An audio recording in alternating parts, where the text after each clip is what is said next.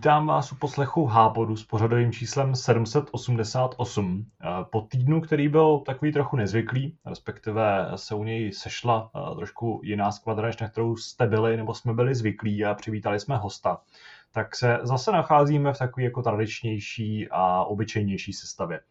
Tu tvořím já, Tadeáš, ahoj. Společně se mnou je tady taky Kuba.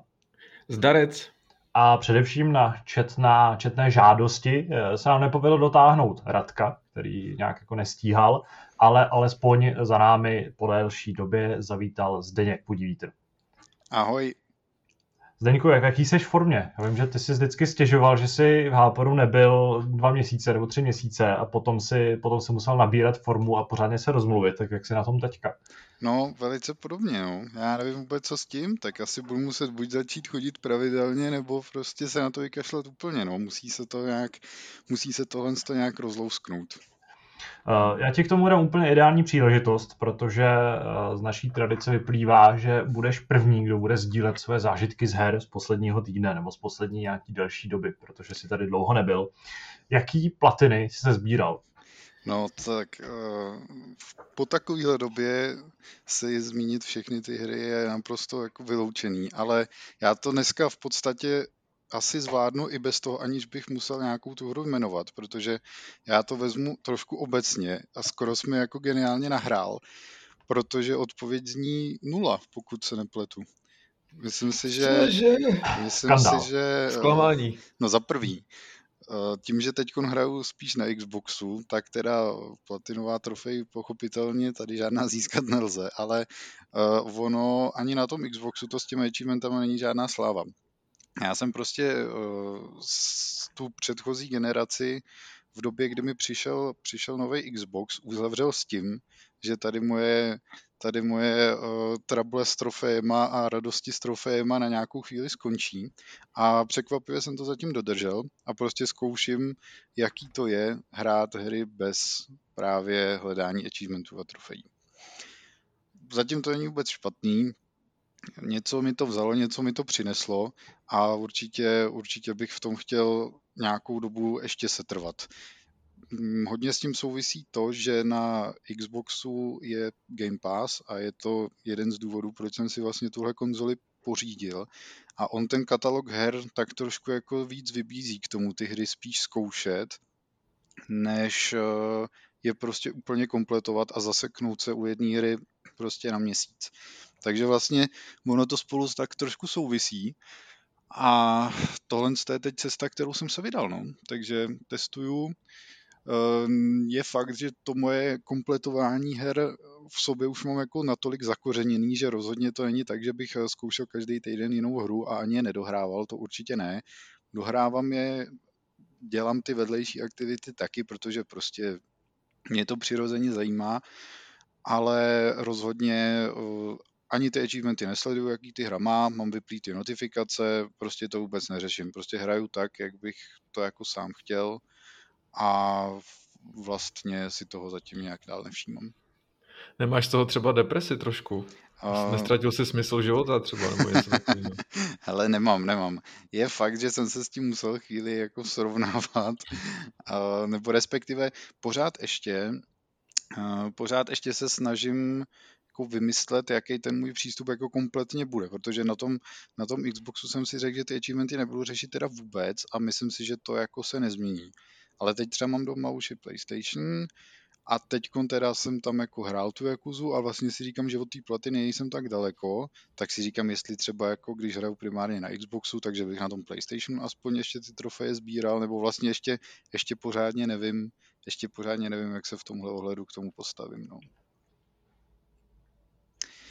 Ohledně těch her, já nevím, co úplně, co úplně vypíchnout, kromě jednoho hitu, který jsi mi doporučil ty, Kubo, eh, a to je Outer Wilds, takže můžu začít asi, nebo zmínit minimálně tohle z tu hru. Mm, doufám, že nám někdy brzo zpřístupnějí ten crossplay Borderlands, nebo něco si spolu zahrajem, nebo někam půjdeme na pivo, aby jsme to mohli konečně pořádně probrat protože vím, že ty jsi z toho byl jako hodně nadšený a já teda jsem taky. A no i tady až to měl velkou radost, že jo? Tady až už to hrál taky. Hele, musím teda říct z kraje, já nejenom, že jsem v Háporu dlouho nebyl, ale taky jsem ho fakt celou tu dobu ani neslyšel, takže co jste tady s tím pořadem jako udělali za tu dobu, tak od toho se kompletně jako distancuju, vůbec nevím, co se to tady děje, občas zachytím nějaký ústřížky na našem redakčním chatu, jako co se to tam děje za zvrhlosti, a takže se omlouvám, jestli na tohle nejsem schopen úplně jako adekvátně navázat, jo. to je jenom tak na okraj. Předpokládám, že s hrama to nesouvisí. Ale jestli tady až hrál Outer Wilds, tak to se k mě nedostalo.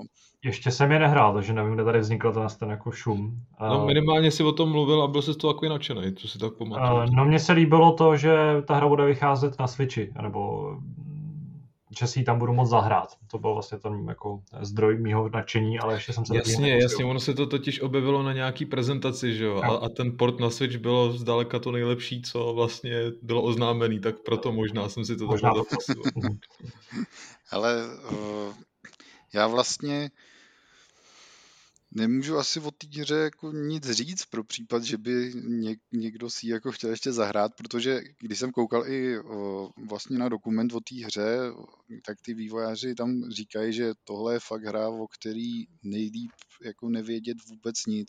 Prostě co, co nezjistíš sám, z toho nebudeš mít, tu, nebudeš mít tu radost, že jsi to objevil, že jo. Takže já bych hrozně chtěl jako na tu hru nalákat, ale zároveň to nedokážu podpořit moc jakýmkoliv argumentem, protože, protože se mi prostě nechce nechce nic vyzradit. Já prostě jenom řeknu, že je to extra originální koncept, který na to od jak malého týmu pochází, tak je strašně dotažený, což je na tom vždycky jako, vždycky na tom hrozně super. Když na nějakou jako hru narazím, tak často bývá jako dobrá tím svým nápadem, ale prostě třeba nevypadá hezky, nebo prostě není po nějakým, z nějakým směru dotažená, je třeba zabagovaná, nebo nevím. Tohle je fakt perfektní hra, na který mě to, že je trošku jako men, ten rozpočet tam byl trošku menší, rozčiluje snad jediná věc. A nevím, proč mě to zrovna tak naštvalo u téhle hry, ale už mám fakt pokrk jako 3D moderně vypadajících her, kde se prostě mluví, ale není tam dubbing prostě všechno je tam jakoby textově provedený. Prostě ty 3D postavy ti tam dole blejou nějaký text. Třeba Zelda Breath of the Wild, že jo? No, to je moderní hra. Dobře. Na Switchi, vole, to je mobilní platforma. Ne, já s toho souhlasím. Je to... Že zde někdo dlouho zase nepřijde. Ne, promiň, mě tady to, mě tady, tady ně, něco upoutalo mou pozornost, takže se omlouvám. Uh, leď, uh, ta hra to mohla vyřešit prostě tohle to trošku líp. Korunu tomu nasadila ve chvíli, kdy ty si tam jako furt něco čteš, tak to je jako v pohodě. Čteš, čteš, čteš. No a pak narazíš prostě dokonce i na audiologii, ale ty audiology prostě nejsou namluvený. To mě jako fakt překvapilo především v kontrastu. Já když jsem tady Myslím, že to bylo, když jsem to byl naposled, tak jsem mluvil o hře Sagebrush, kterou jsem hrál na PlayStationu, prostě dvouhodinová hra, úplně jako, to vytvořil snad jeden člověk a prostě ta hra má nějaký voiceover, prostě když tam je audiolog, tak prostě ho někdo namluvil, no tak tady, tady mě to teda to, ale nebudu, nebudu, nebudu se u toho cyklit to tempo té hry je hrozně super, nebo klidně do toho skočku, bom. A já jsem jenom chtěl říct, že vlastně s tebou v tomhle souhlasím, no. Zrovna Outer Wilds teda jsou v tom specifický, že toho textu je tam mraky a v tomhle se autoři jako tu práci nedali, jo? že hmm. fakt máš i ty důležité situace jsou jenom textovou formou a mohli by aspoň třeba vypíchnout nějaký momenty, kde by si tu práci nějakou dali. Právě, je to, je to jako na to, jak hrozně dotažený je všechno ostatní, tak tohle je tak jako dost v kontrastu s tím teda, no. Hele, eh, když tohle to přejdem, tak eh, já oceňuji především tu originalitu, oceňuju fakt tu hloubku, jak geniálně je to vymyšlený a hlavně oceňuju to, že po dlouhý době zase můžeš mít hru, kde máš jako opravdový radost z toho progresu, že prostě tě nikdo nikam nevede, všechno, všechno musíš přijít sám, nebudeš zklamaný z toho, co tam objevíš, protože prostě to není jenom jako obrovský, jak to říct, nějaký obrovský tajemno, na jehož konci prostě není nefunkční vesmír, nebo ne, že by to nedávalo smysl, prostě dostaneš, dostaneš jako uspokojivý závěr A já nevím, co na to, co na to vlastně, jako, co k tomu, co k tomu víc říct, no. Hele, já se vlastně vůbec nedím, že tobě se to líbí, protože je to vlastně taková velká ultimátní hádanka, že jo? Je, je, přesně tak. A vlastně jako si myslím, že, že je to tobě ušitý na míru, no. Já si pamatuju, když jsem to zapnul, a, a říkám si, tyhle, tak co je na tom teda převratného? A začínáš tam na té planetě a tak jsem chodil mezi těma postavama a přesně jak říkáš, jeden dialog za druhým, ale jenom tou, tou textovou formou říkám si, ty jako z tohohle jsou teda všichni hotoví, jo. Pak jsem sedl do té rakety a vlastně jsem doletěl na první planetu No a tam mě z toho úplně jako vybouchla hlava, jo? že jsem najednou prostě zjistil, v čem spočívá to kouzlo a bylo to naprosto kouzelný. No. Je to tak. Já se omlouvám, mě tady furt někdo ruší, takže nemůžu se vůbec soustředit. Hele, uh, já nevím, tohle to asi není žádný jako spoiler, nebo určitě to není žádný spoiler, já se tě chci zeptat a pak to musíme nějak soukromně probrat, jako dohrál si tu hru bez jakýkoliv nápovědy sám?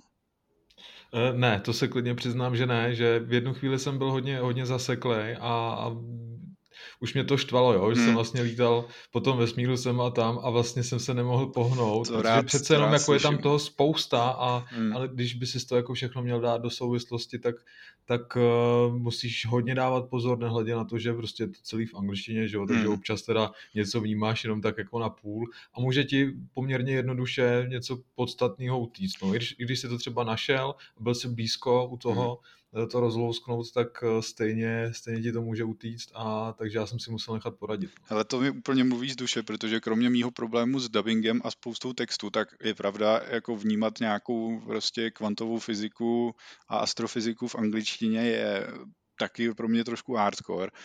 Každopádně si skvěle popsal, protože kdybych měl jako ještě říct jedno ten negativum té hry, tak je fakt, že ona není ve všech není, jako má, má takový hluchý místa, nebo může se, může se stát, že fakt nevíš, že prostě jako pátráš bez cíle a to je prostě jaký jako odrazující.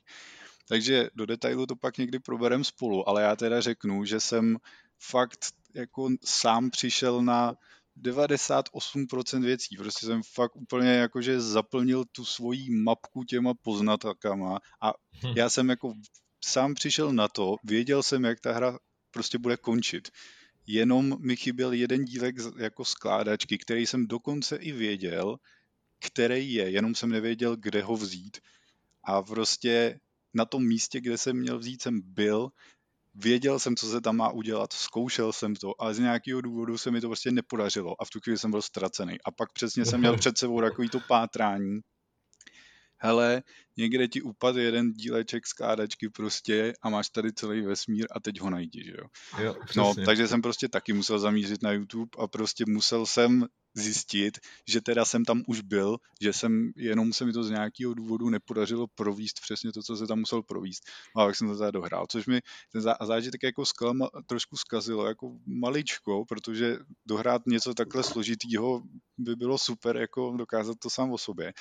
Ale na druhou stranu mám jako dobrý pocit z toho, že jsem fakt věděl, věděl přesně, jako co se po mně chtělo, ty cesty k tomu cíli jsem si našel všechny sám, jenom prostě jsem tam nějak nějak neproved úplně všechno správně, jak, jak se ode mě očekávalo. No. A právě jsem přesně byl v té situaci, že jako jestli s touhle hrou strávím prostě další, další dvě hodiny prostě pátráním bez cíle, tak s ní prostě končím životě ji nedohraju. Dal jsem si týden pauzu prostě, že se k ní vrátím potom, protože už jsem jí měl fakt plný zuby, ale už to, už to nešlo. Prostě něco podobného jsem měl taky prostě z Witness, ale tam, tam pomohlo, že jsem to fakt dohrál prostě třeba po čtvrt roce, že prostě fakt už jako by jsem to nechtěl ani vidět, ale, ale tyhle ty hry bych k sobě v tomhle směru docela jako eh, docela přirovnal. Hele, neskoušel jsi náhodou maket? Když už jsme u těch hádaných. Uh, zatím ne, mám to už tady stažený na PlayStationu a chystám se na to. To je taky hra, která je prostě přesně z mýho jako z mýho Tam renku. si myslím, že, že si hodně odpočneš, jo? že protože jo. tam to není tak, tak těžký, tak eh, nevy, nevyrovná se to třeba zrovna Witness a dalším hmm. Eh, těm pokročilým hádankám, takže to je takový na oddych hodně. No. Rozumím. Hele, eh, takže abych to schrnul, jestli za, tu jed, za ten čtvrt rok jsem hrál jednu hru, kterou bych mohl prostě doporučit všema deseti a měl by si jako každý fanoušek videoher zahrát, tak si myslím, že je to Outer Wilds. Nějaký prostě jaký ty čestný zmínky musím věnovat Forze, kterou jsem tady zmiňoval tenkrát a prostě Forza Horizon 4 je fantastická, teď se prokousávám tím rozšířením Lego Speed Champions, což je úplně pro mě jako fanouška Lega prostě úplně splněný sen od té doby, co jsem naposled drtil na PC Lego Racers, takže to je jako, jako skvělý. Absolvoval jsem Gears 5, taky moc fajn. Hrál jsem Dead Cells, to je zase něco, co bych si nebejt Game Passu asi nezahrál. Fantastická hra, hrozně těžká, takže jenom pro otrlé, ale fakt dobrá. Oriho jsem dohrál a vlastně, když tady koukám na ten svůj seznam, tak jsem nejenom, že ty hry už moc nedohrávám, ale vlastně jsem jich zase ani tolik nehrál. Takže si myslím, že to tady můžeme asi, asi klidně uzavřít. Já si klidně hned vezmu slovo, protože na tebe navážu s tím uh, zakysováním nebo s tím zasekáváním v hádankách, který uh, jsou nějak moc náročný a nevíš jak dál.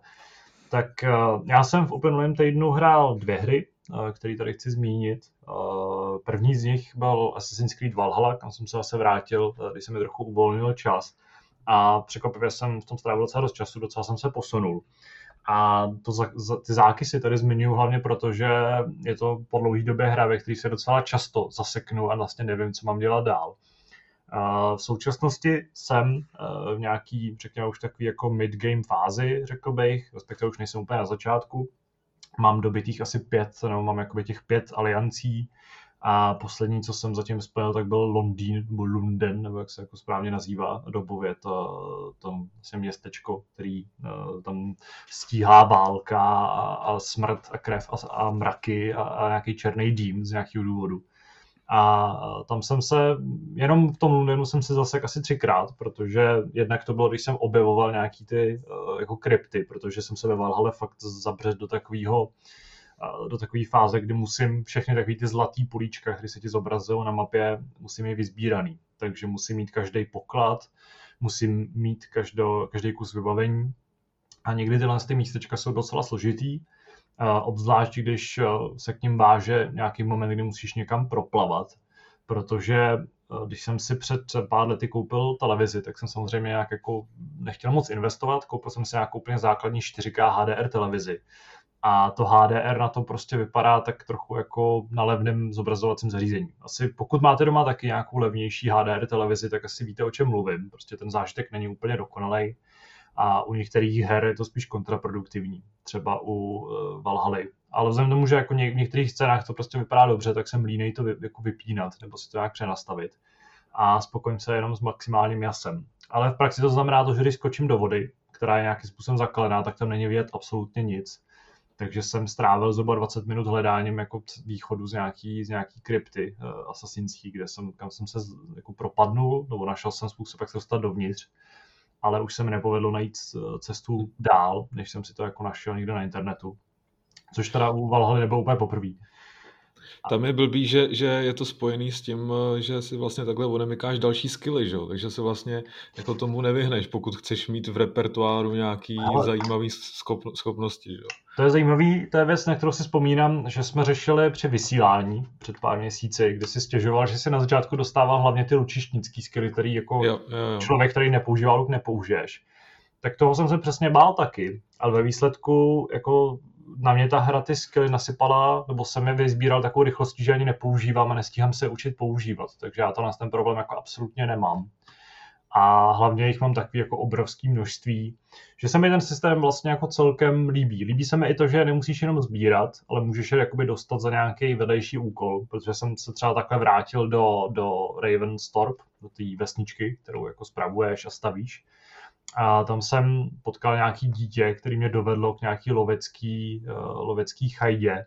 A prostě jsem splnil takový jako jednoduchý úkol, který má takový jako uh, výukový potenciál, nebo prostě má takový kontext jako učení dětí něčeho.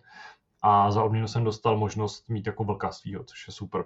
Takže tyhle ty věci jako jsou podle mě docela citlivě zakomponované do té hry a vlastně mi nevadí, že si je neodemykáš jako přirozeně to spíš mi vadí už jako ten, ten strom schopností, který je prostě strašně košatý a přijde mi, že se jako v něm dost ztrácím a vůbec jako se neodemykám ty správné schopnosti. A to jsem teprve na nějaký úrovni jako 90. ale uh, asi se s tím jako smířím a výsledku ten vliv na tu hru jako takovou není tak vysoký. Ale takhle jsem se zaseknul i v další misi, kde jsem měl jako zabít jednoho z těch uh, protivníků a tady jako přijel s tou flotilou lodí do toho Londýna, aby ho obléhal. A vždycky jsem dostal jako instakill v momentě, kdy jsem se někam vzdálil, ta hra se prostě nějakým způsobem bugla. A to byla další asi hodinka, během který jsem zjistil, že to jako není chyba, ale prostě je to tam blbě vymyšlený a musel jsem si jako pořídit nějaký ty léčivý balíčky, abych se dostal k tomu, k tomu cíli. Tam nějak plaveš ve vodě, ne? Vždycky, když se objevíš nahoře, tak tě sejmou. Uh, no, ono stačí jako postupně pozabíjet všechny ty, ty kuše, jako jo. stacionární a můžeš se tam dostat dál, ale to už je jedno. Prostě bylo to další zásek v týře, kterých je tam jako až, až překvapivě hodně. Na druhou stranu mě to strašně baví, vlastně jsem se do té hry hodně dostal, strašně baví ten svět, ty postavy. Já jsem klukům třeba jako zmiňoval jedno takový příběhový twist, který asi nebudu prozrazovat, protože nejsem Míra Václavík. A abych tady prozrazoval spoilery, takhle jako bez varování a který mě hrozně potěšil. Souvisí vlastně s jednou z žen, který vlastně hrají docela velkou roli v příběhu toho vlastně historického příběhu Assassin's Creedu. A v tomhle hledu mě ta hra prostě jako nepřestává překvapovat, vypadá fakt krásně.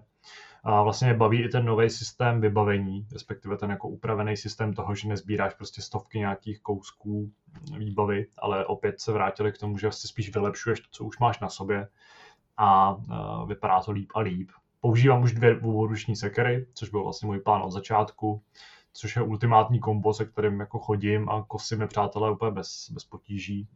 Vlastně mě jenom mrzí docela nízká obtížnost, protože i na tu, na tu nejvyšší obtížnost jsem schopný prostě jako v podstatě bez ztráty života se prosekat jakkoliv velkou přesilou. A uh, nevím, jestli to je tím, že jsem přelevelný, což si asi nemyslím, že je úplně pravda, ale mohla by být ta obtížnost trošku vyšší. Každopádně Valhalla za mě má zatím jako mm, velký, velkou pochvalu a baví mě. Co jsi říkal na ten svátek, který teď vypuknul v osadě? No mě to štve, nebo respektive mě štve vždycky, když zapnu nějakou jako novou hru, eh, pro mě novou, která už nějakým způsobem běží a hned se mi do toho jako neúplně dokončeného zážitku začnou montovat ty endgameové věci, takže když jsem se vrátil do Ravenstaru, abych tam něco postavil, nebo abych tam prostě dokončil nějakou mm, brzkou příběhovou misi, a najednou jsem začal objevovat nějaký náhodný nový postavy, který mi tam začaly něco vyprávět o Velikonoci, tak mě to vlastně hrozně jako štvalo. Krom toho, že se ta vesnice proměnila, je taková jako zelená, lítají tam nějaký světlušky a je to jako sice hrozně hezký. A kdybych tu hru měl dohranou, tak mě to možná potěší, že to je ta změna. Ale tím, že jsem v nějaký docela raný fázi, nebo prostě ji nemám dohranou, tak mě to spíš štve a obtěžuje. A jako druhá věc, která mě obtěžuje, je to, že mi na tý, v té vesnici vlastně vybujelo asi 20 jako ukazatelů nějakých misí, které se prostě nedají vypnout. Byl bych hrozně rád, aby tohle to prostě šlo nějakým způsobem jako ručně smazat, abych to tam jako nemusel mít a mohl si to zaktivovat třeba až, až jako budu mít tu hru dohranou, budu na to mít náladu. Protože teďka mi to jenom kazí zážitek. Já na tebe možná tady navážu, protože Valhalla je vlastně jediná hra, kterou já jsem hrál v týdnu, protože zrovna ten svátek měl do toho tak trošku nalákal a říkal jsem si, jak to teda bude vypadat, co si tam připravili, že, že to může být zajímavý. A teda, když jsem se připojil, tak jsem se úplně zděsil, co se to tam děje. Všude, jak říkáš, že jaro, všechno je zelený a tak dále. Super. To, že tam ty ozdoby teda způsobují eh, nějaký kolize a že hráčům ta hra eh, vzhledem k tomu padá, tak, tak eh, to je jedna věc, ale přesně, přesně jak jsi říkal, že máš vlastně tu mapu ve finále posetou ikonkama, eh, který označují vlastně nepodstatné aktivity, jako je třeba lukostřelba a, a podobné věci, nebo tam můžeš chlastat že jo, s vikingama tu, tu jejich řečku. A, a prostě jedna, jedna, z dalších, jedna z dalších aktivit je tam vlastně, a to je uprostřed té vesnice, je tam možnost uh, dát se, dát se na ty pěstní souboje, že jo, co oni tam mají, ty vikingové uprostřed, mm. uprostřed té vesnice. A, a říkám, tyhle, tak jako zkusím to, uvidíme, co to bude. Když jsem šel asi do sedmého kola, tak jsem si říkal, že to možná asi třeba ani nikdy neskončí, tak jsem si, tak jsem si říkal, že, že asi je čas uh, to ukončit. Uh, a pak jsem zkoušel jednu další věc nad rámec toho a to je, to je tam je, já nevím, jak se jmenuje teď ta postava, ale je tam je tam ta slečna, která byla zvolena za královnu toho, toho festivalu a potřebuje na hlavu nějakou korunu, jo. já to tady asi prozradím, protože to není nic, nic jako zásadního a myslím si, že, že tenhle quest, když, když ho pro, prozradím, tak to nikomu nebude, nebude vadit. Ale ty se vydáš prostě na, na cestu, stopuješ prostě nějaký bájný zvíře, aby si prostě eh, získal trofej, ze který vyrobíš korunku eh, tady ty slečně. A jako krásný twist to byl, že, že místo obludy se nakonec eh, na tom místě objevil kohout naštvaný, takže velký boss fight s kohoutem, jo, ha, ha, ha. Nehledě na to teda, že, že si myslím, že už tenhle for jako už uh, někde použil, jo, že jsem to prostě někde, viděl, možná v Odyssey, jakože čekáš velkou bestii, to, to velký zvíře a nakonec tam vyběhne nějaká malá potvora. Takže to byl, to byl jeden úkol. A pak jsem zkoušel přesně, jak ty říkáš, že tam přijedou nějaký neznámí lidi a něco ti vyprávějí. To oni se snažili navázat na ten systém raidů, hmm. tím, že vlastně tady máš ten raid eh, v tom směru udělaný, že ty vlastně jedeš a nekončí to jedním, ale navazuješ rovnou dalším. A mělo by to fungovat tak, že vlastně čím jedeš dál po té řece, tím je to těžší. To znamená, že, že eh, jak, jak, se post, jak postupuješ vlastně a pleníš další a další osady, pak jsou tam nějaký hrady a tak dále, tak by to mělo být těžší. A ono to těžší není, ono je to spíš jednodušší, protože třeba mě v těch pozdních eh, fázích eh, tohohle raidu dlouhýho chyběli třeba úplně eh, nepřátelé, jo? že tohle nebylo vůbec dotažené, že jsme to tam proběhli, vybrali jsme ty truhly jejich, ale nikdo po nás nehodil ani šutr. Jo?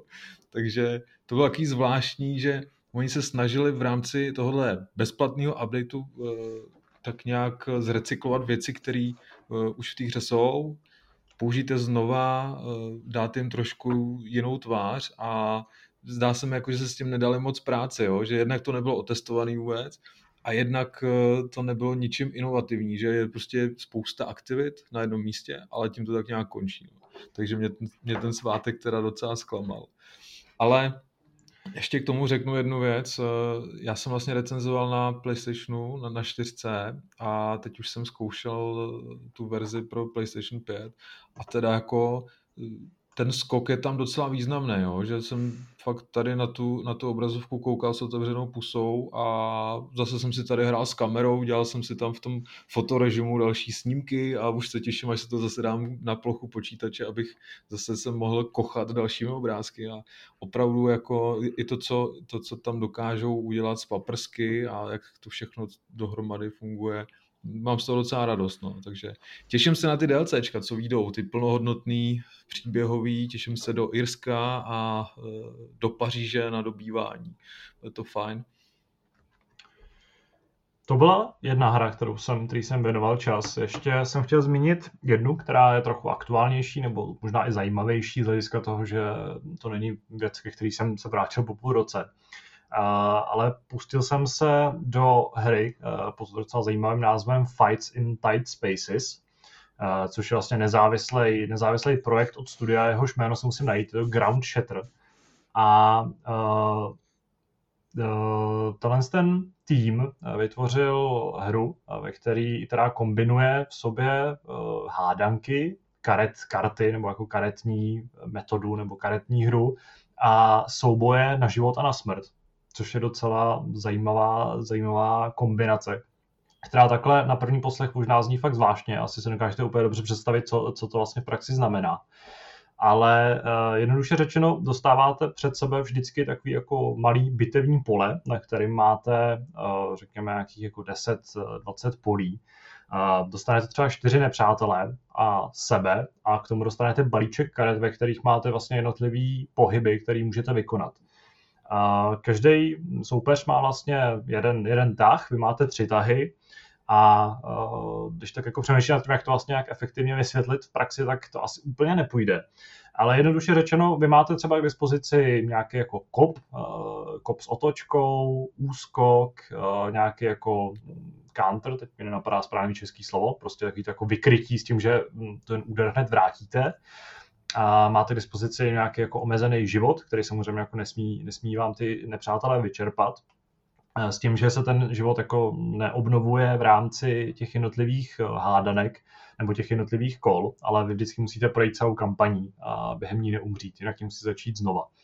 A je to taky docela zajímavý, zajímavý strategický, eh, strategický zapeklitý úkol. Vlastně musíte vždycky kalkulovat s tím, že nevíte, co vám do toho vašeho tahu přijde vlastně za pohyby. A některý jsou silnější, samozřejmě některý jsou slabší.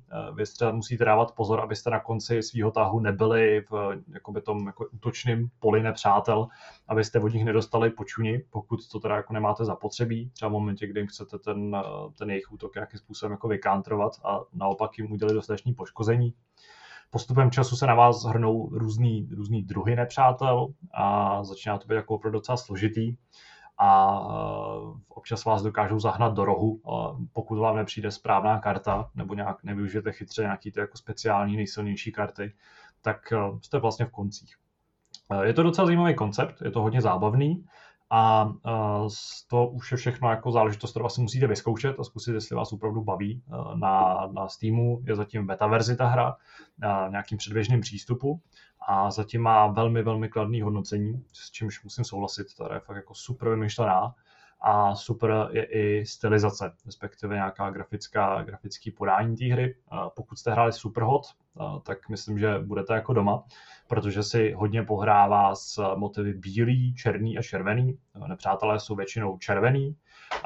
Ne- neutrální postavy, které ve hře taky hrajou určitou roli a asi jsou s nimi ty nejtěžší mise, protože musíte nějakým způsobem chránit, zároveň nepřijít o vlastní krk tak jsou žlutý, vy jste černý a pak je tam červená krev a s tím, s tím vlastně barevnou paletou si ta hra vystačí a, z hlediska designu je to prostě krásná a velmi efektní, efektní záležitost. Takže pokud uh, hledáte něco zajímavého, co hrát, nějakou jednoduchou hru s neotřelým konceptem, tak myslím, že Fights in Tight Spaces uh, by vás mohli, mohli docela zaujmout. Doporučuji se na to minimálně mrknout na Steamu, na YouTube a uh, zaručuji vám, že to je něco, co jste asi ještě neviděli.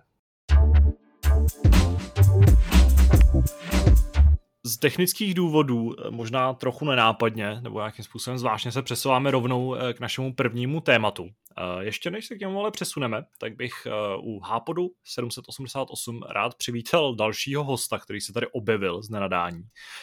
Když jsem zmiňoval, že přicházely četný, ne stížnosti, přesný opak, žádosti na to, aby se tady někdo objevil, tak vedle Zdeňka to byl Radek.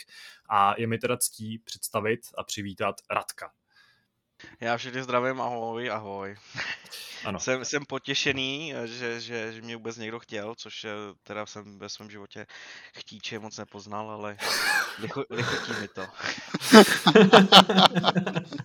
no, Radek, který nepoznal ve svém životě moc chtíče a artikulace taky není jeho silnou stránkou, eh, se s námi bude povídat o prvním tématu, který s chorou náhod je mu šitý tak trochu na míru který tady bohužel dneska není, takže ten tady do, LOL, do toho, já to zastupím jeho. Já to do toho Dream Teamu nám tady chybí. Každopádně budeme se bavit totiž o multiplayerových eh, střílečkách nebo o, o multiplayerových hrách obecně, i když ty střílečky jsou v tomhle tom takový jako uh, asi nejčastější žánr.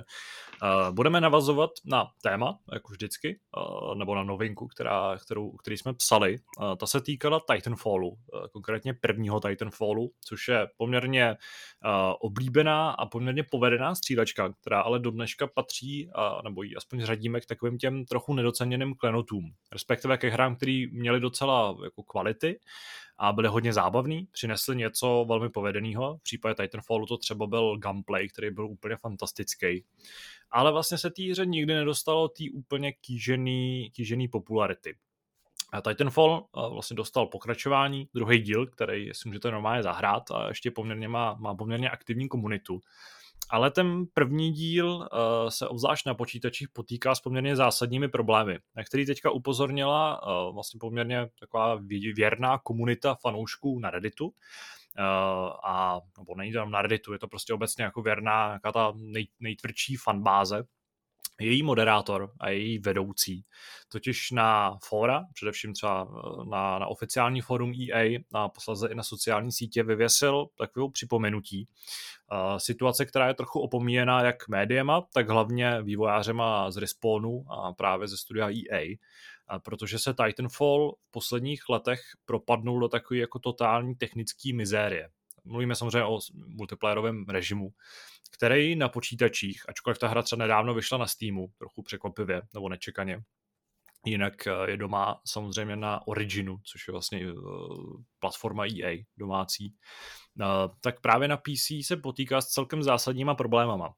Jednak se do ní nemůžete moc jednoduše připojit, protože vás ty servery prostě vykopávají, nenechávají vás úplně jako do té hry vlíst, jak mají což se dá obejít nějakým jako trošku jednoduchým, jako jednoduchým fíglem technickým.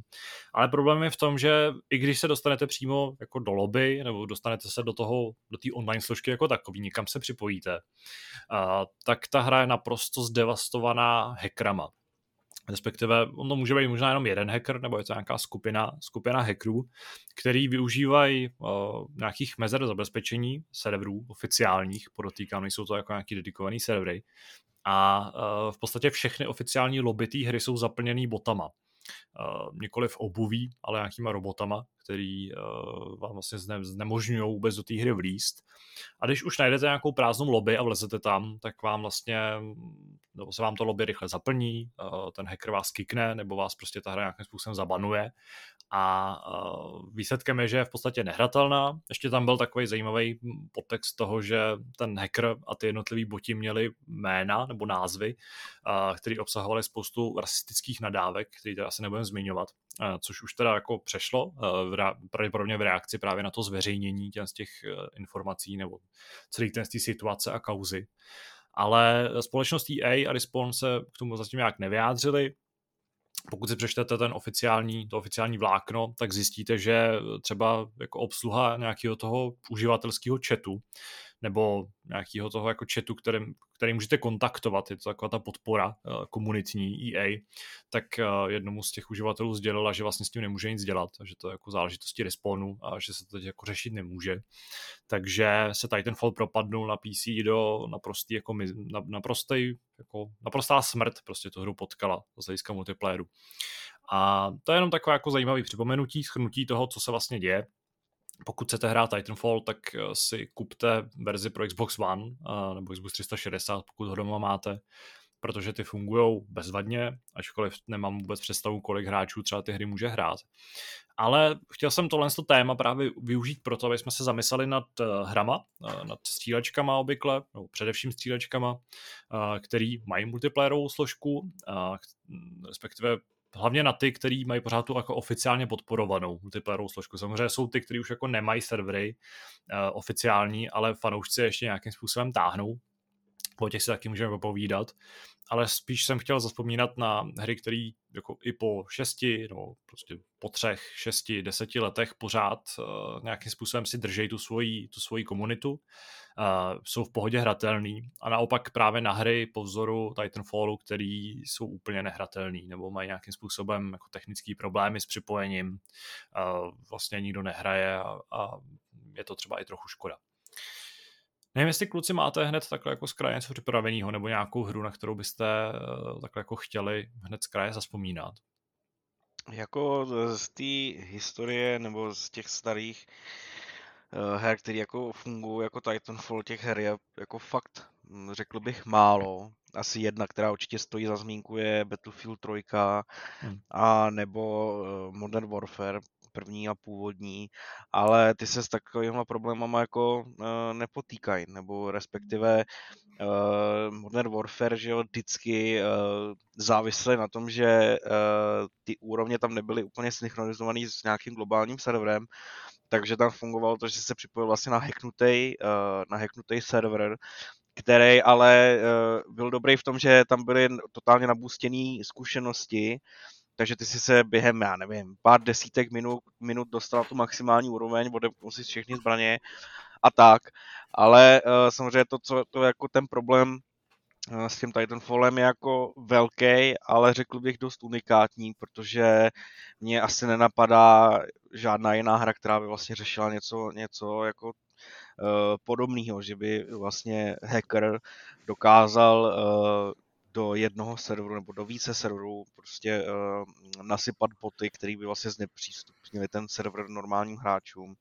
Ale co jsem teďka koukal na, na Steam Charts, tak uh, ty čísla u toho prvního Titanfallu jsou teda jako fakt, uh, fakt maličký. Nevím, jestli teda se ty uh, hráči odkazovali na uh, servery jako z EA, ale podle Steam Charts tam jako je, to jsou jednotky hráčů, jo, takže za poslední měsíce i, takže nevím, no. No, tak ono to možná souvisí s tím, že to hra fakt jako nehratelná, má tam dost nízký hodnocení a skrze ten Steam asi nebude hrát tolik hráčů jako skrze, skrze, jako skrze původní ty distribuce Originový, hmm. že Hmm. Na druhou a... stranu ten první Titanfall eh, nemá ani singlovou kampaň, že, že to je čistě jenom multiák. Hmm. Je to tak? Tak to je zase argument vlastně proto, že vlastně eh, ty hráči, pokud o tu hru, hru mají zájem, tak by v tom multiplayeru vlastně měli figurovat. No a krom toho si tu hru jako pořád můžeš koupit, že jo. A v ten moment, když zjistíš, že je vlastně nehratelná a že, že se úplně nepřipojíš, tak je to docela smutný.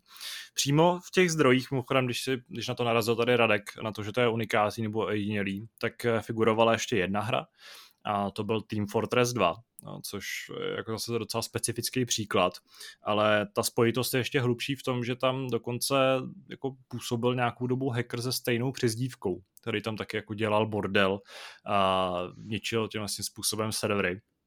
A já jsem třeba i přemýšlel nad tím, jako proč to tyhle ty lidi mají vůbec zapotřebí, jestli jako zatím stojí ta čistý pocit toho, že jako ničí něčí práci a naopak jako jiným hráčům kazej zábavu, nebo jestli je zatím něco jako hlubšího, nebo nějaká frustrace. Uh, dokonce jsem v nějakém fóru čet, že ten dotyčný hráč s tou přezdívkou dřív jako nepoužíval žádný nepovolený programy, ale byl v té komunitě známý jako extrémně toxická osoba, která prostě chodila po, po jednotlivých zápasech a nadávala tam všem a kritizovala všechny, i když to byla nějaká totální lama.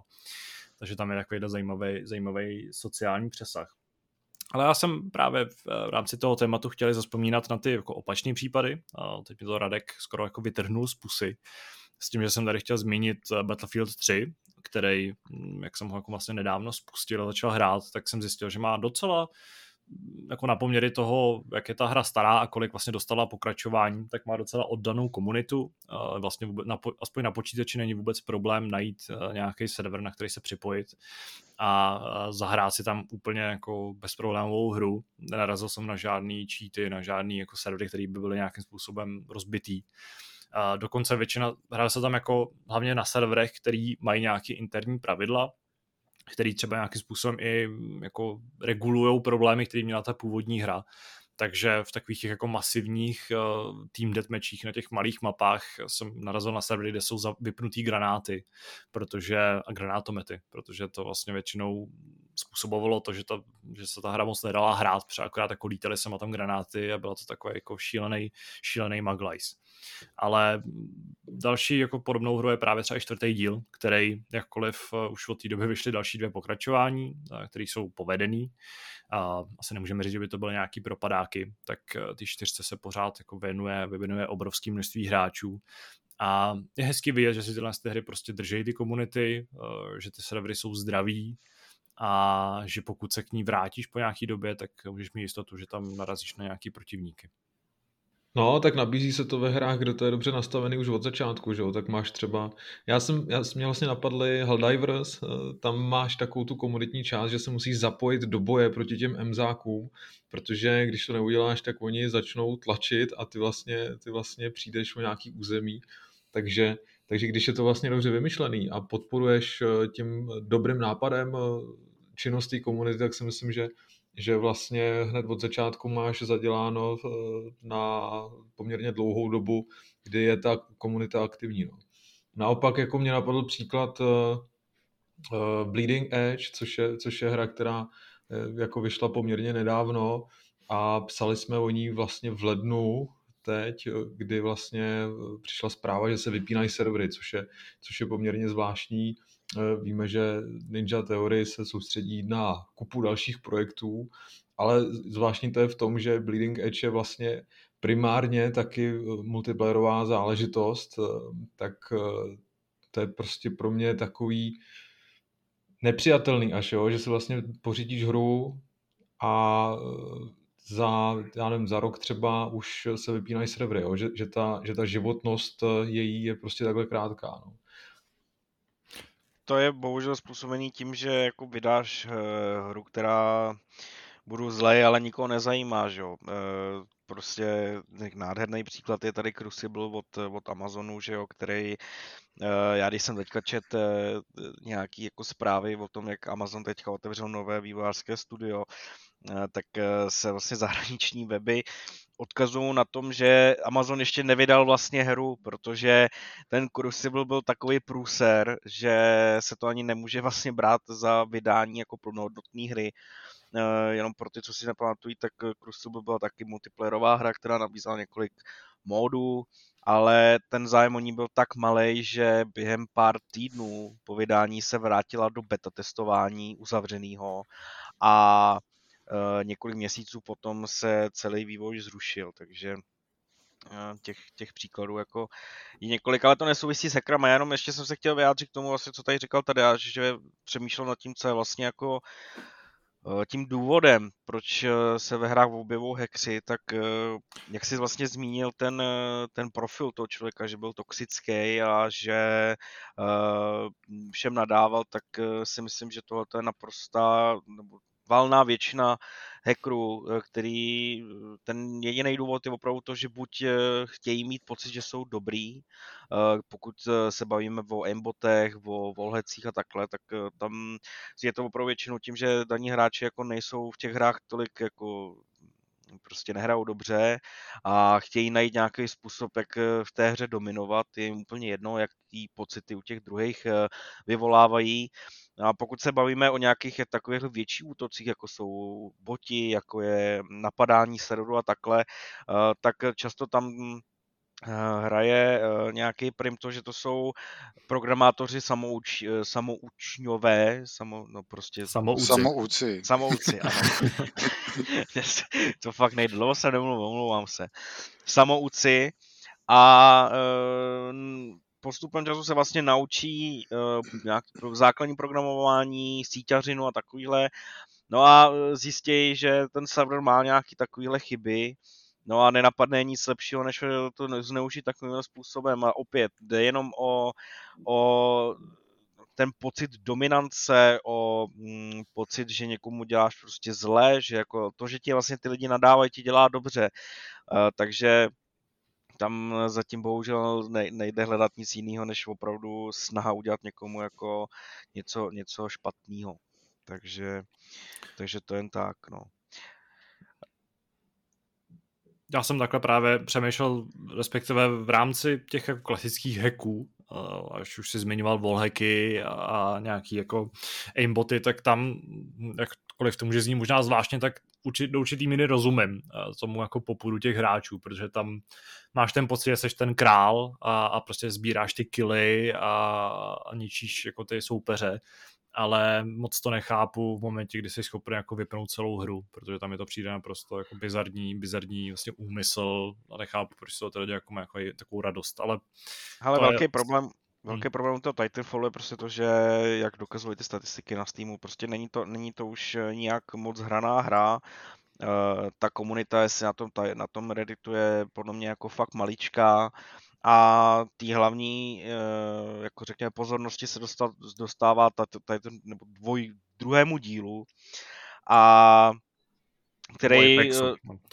Ne, myslím opravdu jako druhému dílu. No jasně no, nebo uh, Apexu. Nebo Apexu samozřejmě, a tak tam jako ta, takhle jo, Apex je pro mě obrovský překvapení, protože uh, jak jsem psal vlastně v dnes, dnes tedy ve čtvrtek vydaném uh, článku ve Warzone, tak jsem přešel na Warzone právě z Apexu, Apex jsem nezapnul strašně dlouho a vlastně ten člověk, jak od toho nějakým způsobem ztratí pozornost, už, je to, už se té hře tak nějak nevěnuje, tak, nebo aspoň já to tak mám, že prostě začíná mít pocit, že ta hra je mrtvá, že jo. A eh, až vlastně tak nějak před měsícem jsem jako zjistil, že Apex je jako neuvěřitelně hraný.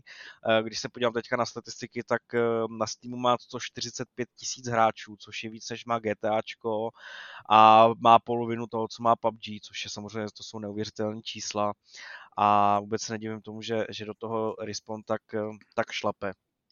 Ale uh, jako je mi líto samozřejmě komunity Titanfallu, ale eh, nemyslím si, že se ten problém vyřeší. Jo. Nemyslím si, že se na to Respawn nějakým větším způsobem podívá, pokud to bude nějaký komplexnější problém, anebo snad i jako třeba tvorba jako další verze anti-cheatů, protože to jsou buď věci na strašně dlouho, a nebo jsou to drahé věci, pokud by si třeba museli kupovat licenci od Easy Anti-Cheatu. Pokud to děláš pro hrstku lidí, tak to asi v tuhle chvíli nemá hmm. úplně smysl. Že?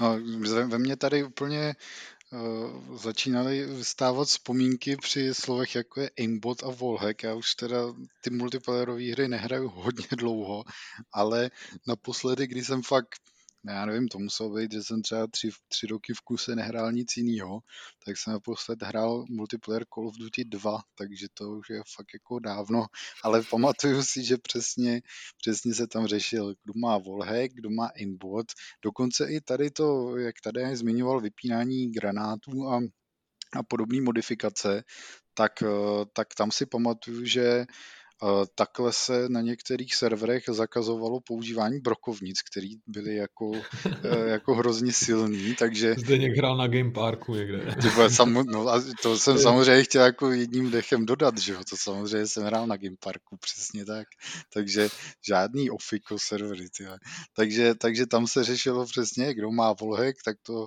se akorát udělalo to hlasování, že jo, tam všichni jenom toho člověka poslali do hajzlu a, a bylo to, že jo.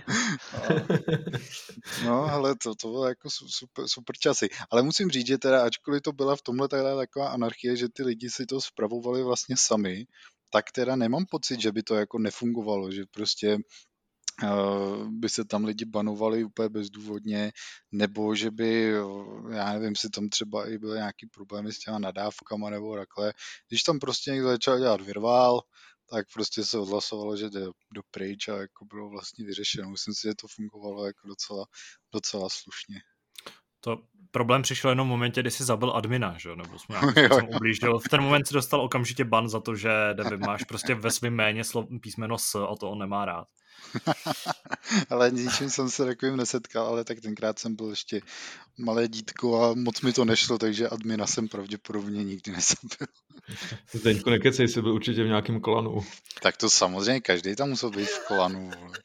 Když už jsme se, když už jsme se dostali právě chtěl s těm jako neúplně oficiálním variantám her, tak já jsem třeba vzpomínal právě v souvislosti s zabíjením admina na uh, Halo Custom Edition což byla nějaká, dnes nevím, jak to jako vlastně fungovalo, byla to nějaká taková jako upravená verze, klasický PC verze Halo, a kterou jsem hrál docela hodně online. Hrál jsem tam v podstatě jenom Blood Gulch, takže to byl jaký jako fakt správný zážitek s Halo. Ale uh, přesně tam byl problém s tím, že tam už to hrála taková ta jako extrémně vysklená sorta hráčů, který tě prostě jako sundali přes půl mapy odstřelovací puškou ale čas od času se mi jako taky povedlo někoho sundat a čas od času to byl admin a pak se okamžitě dostal jako kick z toho serveru, takže před nic takového, nic takového se nedělá. Ale v souvislosti s tím, s tím jsem si vzpomněl na jinou hru, eh, hru, kterou jsem měl strašně rád. A když tady občas mluvím o nejlepším Battlefieldu, tak eh, hned v závěsu za hardlinem jsou Battlefield Heroes, což byla free-to-play, kartoonová uh, third person střílečka, ve které jste uh, bojovali na takových malých, docela rostomilých mapách. Tuším, že to bylo vždycky 7 proti 7. Uh, hra běžela hodně, docela hodně dlouho, měla myslím docela velkou komunitu fanoušků. Já jsem uh, v jedný jako byl i v takové té core komunitě český fanoušků. Ale uh, po nějaký době to je jako zařízlo, s tím, že už asi se jim to nevyplatilo. Ale do dneška funguje taková ta jako fanouškovská verze, která se jmenuje Rising Hub která má i výhodu v tom, že v ní jako není takový ten problém s mikrotransakcema, uh, takže si tam můžete ty věci kupovat tak nějak jako úplně bez problémů. A navíc samozřejmě ta hra jako umožňuje nějaký docela zajímavý úpravy, a můžete, můžete tam narazit na nějaké docela zajímavé věci. Ale když jsem si teď pustil nějaký jako záběry z toho hraní, tak mi to prostě přijde úplně fantastický a jako s láskou vzpomínám na to, eh, když jsem, když jsem jako docela si to dával, bych to řekl nějak jako uh, hráčsky, protože jsem vždycky hrál za Gunra a na těch nižších levelech prostě ty protivníci nebyli moc schopní a byla to vlastně fantastická zábava. Tak uh, to je další věc, která mi přijde jako hrozně tak jako emotivně hezká, že vlastně ta komunita velmi oddaná, pořád provozuje i ty vlastní servery, a respektive tady v tomhle případě provozuje vlastně úplně vlastní infrastrukturu té hry, která má jako vlastní odemčenou verzi, abyste si ji vůbec mohli zahrát. A zdá se, že i tady je ta komunita docela živá, aktivní a publikuje docela dost videí na, na YouTube. To je zajímavý, kdyby si to, tohle z tu hru nezmínil, jak už bych si ani pravděpodobně nikdy nevzpomněl, ale já jsem to teda hrál taky musím říct, že mi pak jako od toho odradili právě ty mikrotransakce, nevím, jestli se tam nějak zpomaloval pak ten postup nebo něco, ale jako ta hra byla super. No, tam byl problém v tom, že čím jako dál si se dostal, nebo respektive čím vyšší level se byl, tak tím samozřejmě jako si častěji spotkával ty hráči, kteří už do toho něco zainvestovali. Jo, jo, okay. A tam jako tuplem platilo, že pay to win, prostě tam hmm, ty jasný. zbraně uh, za, ten, za ten jako poplatek byly výrazně silnější a aha, lepší než ty, okay. než ty jako defaultní, no. Já vím, že třeba tam existovala taková docela zajímavá, zajímavá jako zajímavý trend toho, že v Doktorovi Peprovi, eh, v těch jako limonádách, ale myslím, že to bylo jenom v amerických verzích, tak bývaly klíče, který si mohl zadat na, eh, na já teď si úplně nespomenu, jak se jmenoval ten jako dedikovaný takový jako server EA, který pod sebou schráňoval všechny střílečkové hry, takže hlavně všechny Battlefieldy. A ty, když si tam jako napsal ten kód, tak si za to dostal nějakou odměnu. A právě si za to mohl dostat třeba docela, jako, docela zajímavý obnos tý jako prémiový měny, za kterou si mohl koupit nějakou slušnou zbraň a pak už si byl trochu konkurenceschopný. Takže v tomhle ohledu se ta hra trochu změnila. Navíc, když tohle to přišlo, tak eh, existovala nějaká možnost toho, že si zadal ten kód a pak si jako jenom klikal hrozně, jako musel si co nejrychleji klikat na co, nejrychlejší, na co nejpomalejším internetovém připojení a to každý kliknutí se ti jako započítalo, takže si takhle mohl získat úplně neuvěřitelné množství té prémiové měny. Ale to jsou takové jako hezké vzpomínky na, na hru, kterou komunita taky drží. A drží prostě tady já úplně jako hejtí hackery, jo, ty vole, a pak tady dělá takovýhle věci, jo. to jenom, ale tak tím, tím, upozornit, jo. Tímhle si jako ne to, to, to, to jako neškodil ostatním hráčům, ale jenom EA, že jo. Tohle to si říká ten borec u toho Titanfallu taky, jo. no, přesně ukazuje na problémy EA, že jo, no. Ach, Jasně, to je celá specifický způsob, jak na něco poukázat, ale budíš, budu vám věřit, pánové. To tvoje klikání taky.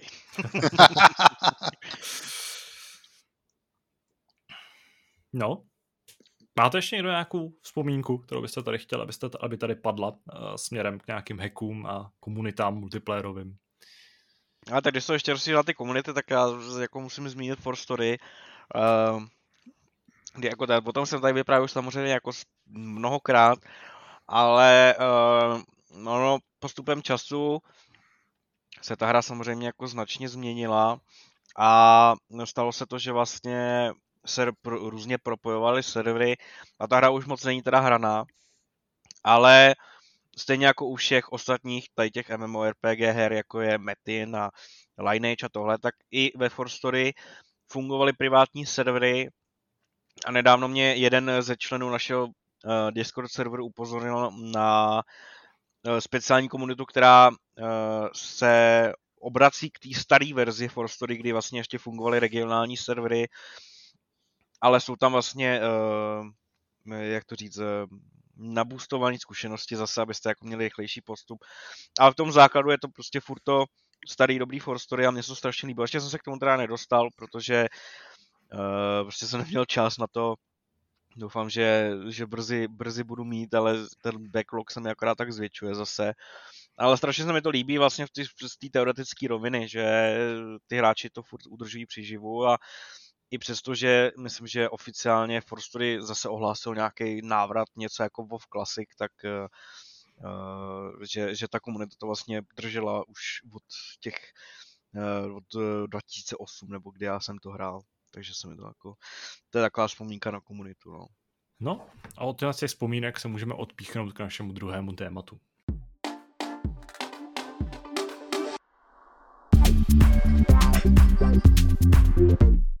U stříleček ještě chvíli zůstaneme, uh, protože se podíváme na hru, která uh, opět po x letech plní, uh, plní headliny médií po celém světě, včetně České republiky. Je to Six Days in Fallujah. A pokud jste trošku starší hráči, nebo si prostě pamatujete eh, dobu někdy před rokem 2010, kdy uh, vlastně letěla uh, ta původní verze Six Days in Fallujah, která byla nechválně proslulá především svým zaměřením nebo námětem, tak uh, asi víte, o čem je řeč. Pokud ne, tak vězte, že vzniká hra, která chce nějakým poměrně autentickým způsobem mapovat uh, události bitvy o Fallujah, což uh, bylo město v Iráku. Uh, celá vlastně ta bitva nebo celá ta událost byla součástí právě války, války v Iráku. Která proběhla v roce 2004. Uh, ta hra původně měla být uh, poměrně brzy po tomhle tom konfliktu a vyvolala takovou kontroverzi, že i vydavatel Konami nakonec řekl, že radši ne a upadla, upadl celý ten projekt vlastně jako k ledu.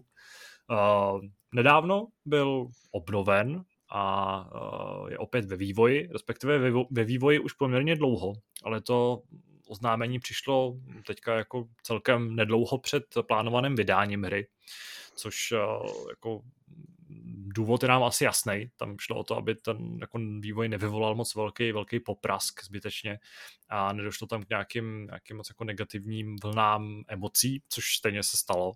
Ale kvůli tomu tady úplně jako, no kvůli tomu tohle téma nevolím. Eh, byl bych rád, kdyby jsme se tady jako zdrželi nějakých jako politických, eh, politických stránky a otázky z té hry. A spíš mě zajímá, jak vlastně tohle tu hru vidíte z nějakého toho hlediska čistě herního, grafického, hratelnostního, protože vyšla, vyšel první gameplay trailer, eh, který ukazuje, mm, nebo který je teda hodně dlouhý, ale z části naplněný rozhovorama s, s vlastně lidma, kteří se na té hře podílejí, nebo s očitýma svědkama a lidma, kteří opravdu eh, dle svých slov, nebo pravděpodobně je tomu tak, zažili eh, ten konkrétní konflikt a můžou, mu, můžou tomu projektu předat nějakou expertízu a nějaký svůj uh, jako skutečný vhled. A zároveň můžete vidět, můžeme v tom traileru vidět několik minut uh, přímo z hraní. Uh, asi nebudu předesílat, jak se to líbí mně. Já myslím, že každý na to můžeme mít trochu jiný názor, nebo každý na to máme nějakou emoci. Ale jak se vám zatím líbí Six Days in Fallujah s tím, že by ta hra měla brzy vít a že autoři slibují, že ta hra bude prostě technicky úplně fantastická a mimořádně autentická? Ale já bych teda neřekl, že by slibovali technicky eh, fantastická. Autentická určitě, to tam říkal furt. Eh, teď si nemůžu vzpomenout na to příjmení eh, toho tvůrce, ale jako technicky fantastická prostě nemůže být už jenom z toho traileru. Já chápu, že i hráči nemají moc rádi, když se hra kritizuje na základě gameplay videa, ale nějaký, řekněme, základní pocity, mechanismy z toho můžeme mít, tak předně jako ta hra eh, rozhodně nevypadá autenticky. Uh, ukazují to třeba jako souboje, kdy naše hlavní postava je na balkóně a střílí po něm, eh, střílí po něm, řekne nepřátelé, nebudu se tady nějak vyjadřovat k tomu, jako přesně kdo by to mohl být.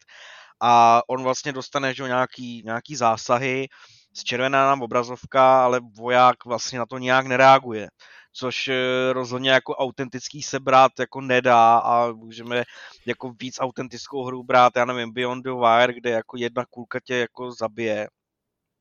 Takže uh, z té autenticity, autenticity pramálo, ale obecně já uh, si myslím, že pár stříleček mám nahraných, pár stovek hodin taky, Myslím si, že nějak dokážu aspoň už jako i z vidění rozeznat, eh, jestli jsou animace dobrý nebo špatný, ten gunplay a prostě Six Days Fallujah se obávám, že tohle to jako nepřinese, jo.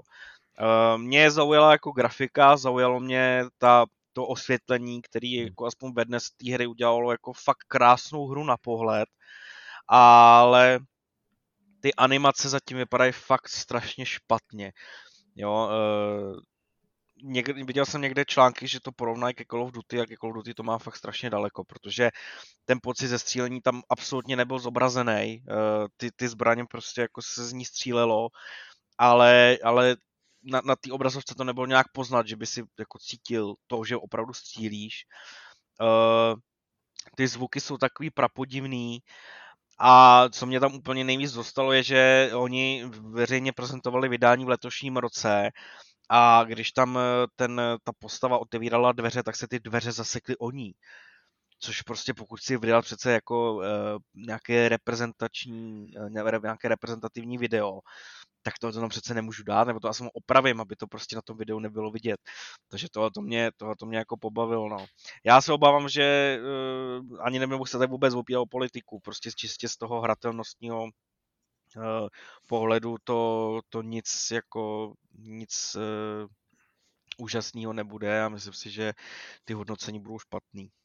Já na to um, navážu tím, že mám z toho podobný pocit, jenom bych zase nerad uh, nerad jakoby odsoudil tu hru kvůli tomu, že nebude mít tyhle kvality. Jo. Pokud, pokud uh, oni je prezentují jako, že by je mít měla a mít je nebude dobře, ale já se trošku myslím, že tahle ta hra se právě pokouší nabízet trošku něco jiného, než být jako soupeřem Call of Duty. Já si myslím, že ta největší přidaná hodnota právě bude třeba v nějakým jako svědectví těch eh, skutečných vojáků nebo ve vyprávění toho příběhu a podobně. Což neznamená, že by neměla jako fungovat, že by se měly zasekávat dveře a podobně, jo. Ale to asi není hlavním cílem té hry, nebo jo? Ne, asi Ale... ne, je pravda, promiň. Uh, jenom, je, jenom řeknu, že uh, tím vlastně, co jsi tady, co jsi tady říkal, já jsem se tady rozohnil nad těma animace na tohle, tak je pravda, že se mi tam uh, líbilo a myslím si, že to tam bude hrát taky velkou roli, tak je vlastně to komandování tvojí jednotky, kdy tam ta hlavní hrdina vlastně uh, buď uh, zařve, ať se spustí krycí palba, ať se hlídají dveře, nebo tady ten vchod a takhle. To se mi na tom líbilo, a, ale jako obávám se toho, že pokud se nevyřeší takový ty základní věci, jako je ten, ten gunplay, tak tyhle ty věci to nezachrání. Toho já se hmm. obávám. To asi ne, no. Já si myslím, že spíš na tyhle ty věci cílí primárně, nebo jako to berou jako tu svoji vlastní přednost a spíš si myslím, že tím, že je to eh, jako asi méně zkušený tým, tak eh, právě ty věci jako gunplay, což je velice náročná disciplína, tak třeba nemusí mít takovou. No. Eh, je to, je to pochopitelně škoda, ale eh, pořád doufám, že tahle hra bude unikátní trošku něčím jiným, než právě tím i jenom jak dobře vypadá, nebo možná jak technicky funguje, když to dneska já jsem na tohle jaký pes a vždycky jsem rád, když ty hry jsou v tomhle směru v pořádku ale pro mě je to třeba sympatický už jenom představou, že si budu moct zahrát střílečku, ve který nebudu pravděpodobně kosit eh, stovky nepřátel za minutu. Jo.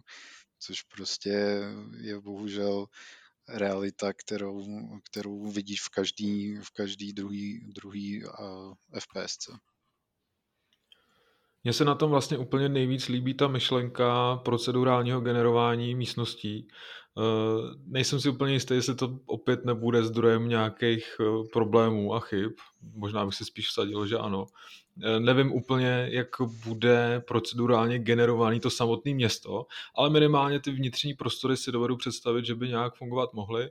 Já totiž obecně tady tu techniku moc rád nemám. Jo? Třeba No Man's Sky, prostě kde máš miliony planet, který můžeš navštívit, ale jsou to miliony planet, který vytvořil počítač, Eh, tak eh, to mě absolutně naláká a vždycky jsem radši, když, eh, když přiloží ruku k dílu spíš sami vývojáři a je to prostě vytvořený spíš ze strany nějakého člověka, tak tady si myslím, že to není nic proti ničemu. Jo? A když ten systém třeba bude nějak fungovat, tak třeba v tomhle směru by to mohlo být uh, unikátní. Ale souhlasím s tím, že, že tomu musí předcházet nějaký uh, ucházející technický stav, asi jako, že se to nebude vyrovnávat eh, těm velikánům tohohle žánru, to by asi možná tolik nevadilo, ale, ale ty základy asi by tam měly ještě trošku na tom zapracovat. No.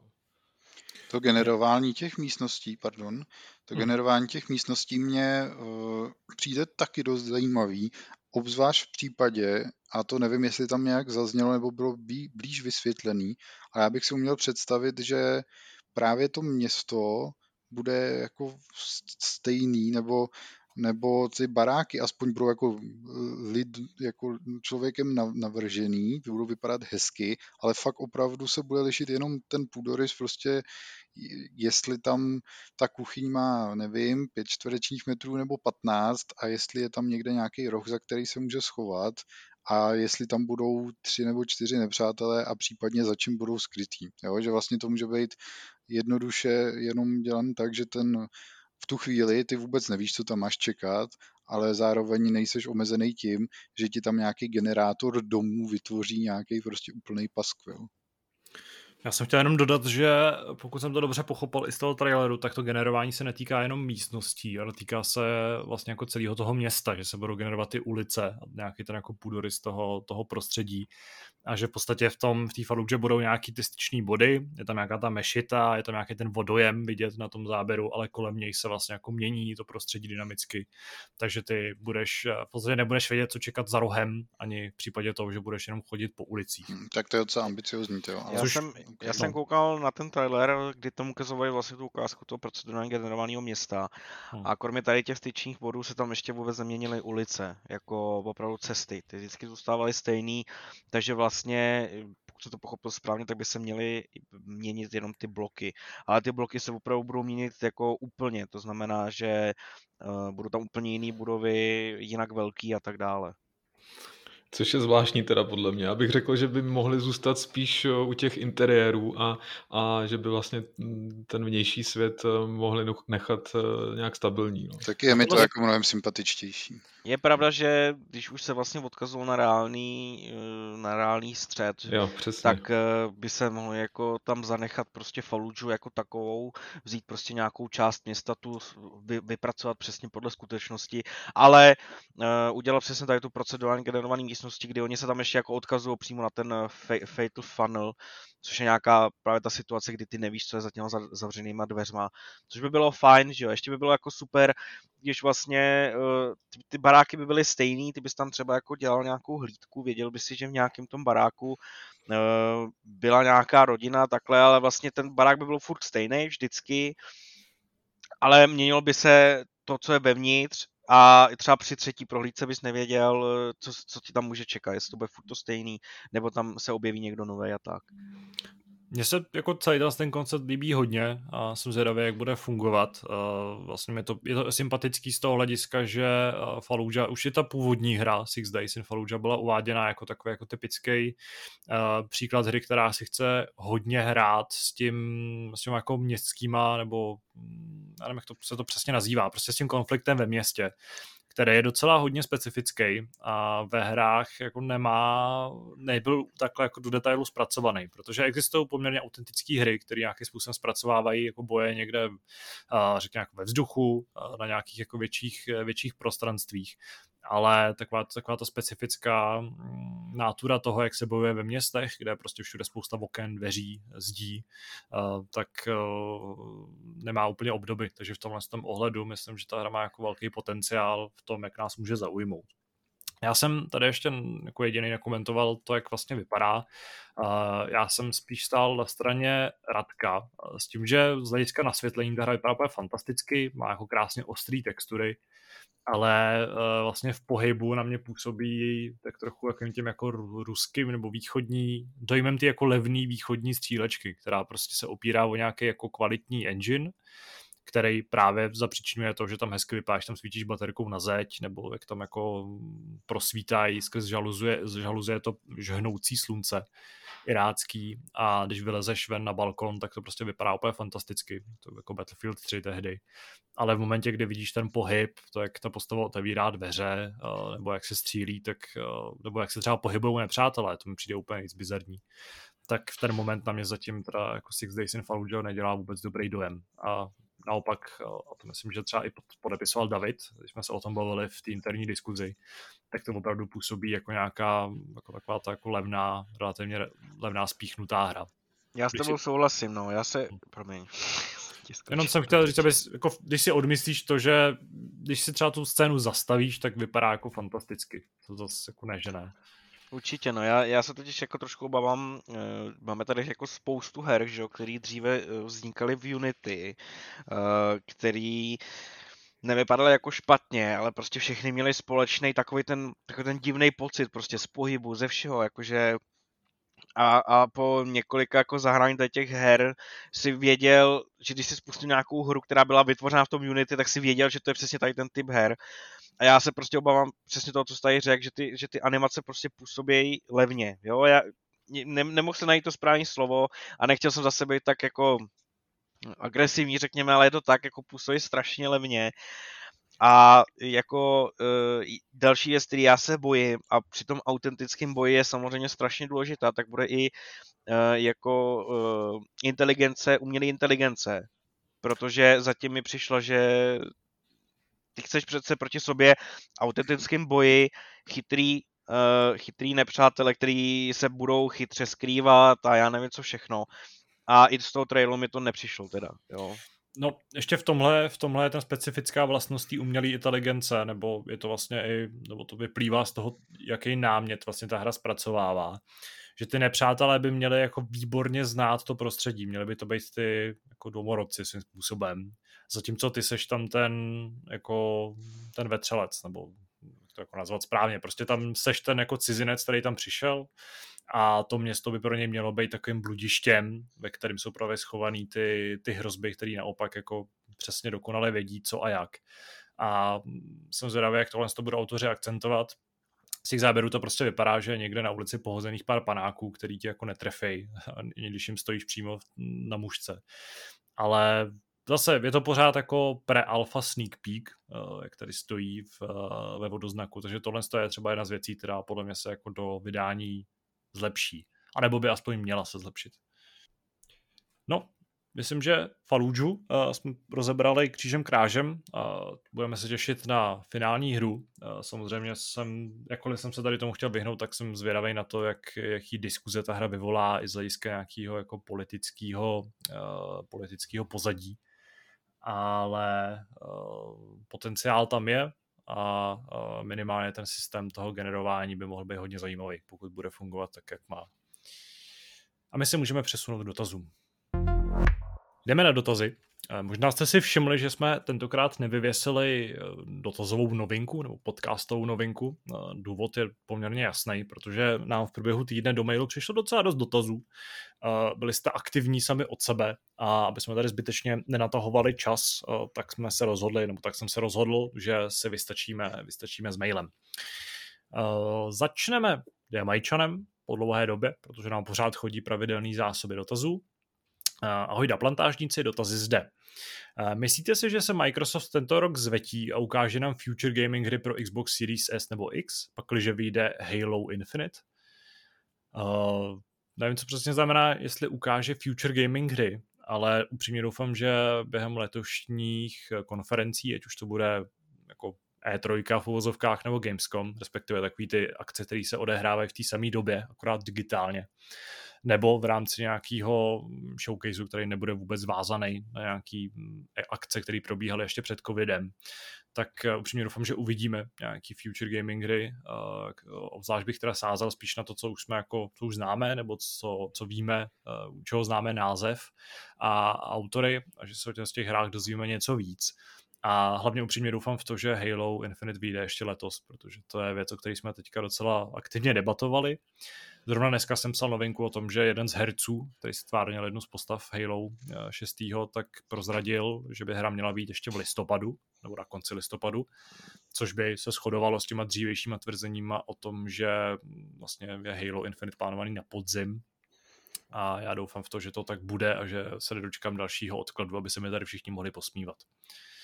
Já si myslím, že Jamajčan naráží na akci Future Gaming Show, jejíž jarní část se eh, zanedlouho uskuteční, takže možná právě tam Microsoft třeba něco oznámí, ukáže. Tak já jsem teda myslel, že Jamajčan myslel jako skutečně ty next gen hry. A mm, takhle já nebo takhle, šířily se spekulace o tom, že Microsoft ještě zdaleka jako neoznámil všechny hry, které by měly letos přijít od něj, uh, což teda s tím, že se končíme konci, teda, že se, že, že se blížíme, blížíme konci, konci, že se blížíme konci března, eh, zatím moc nevypadá.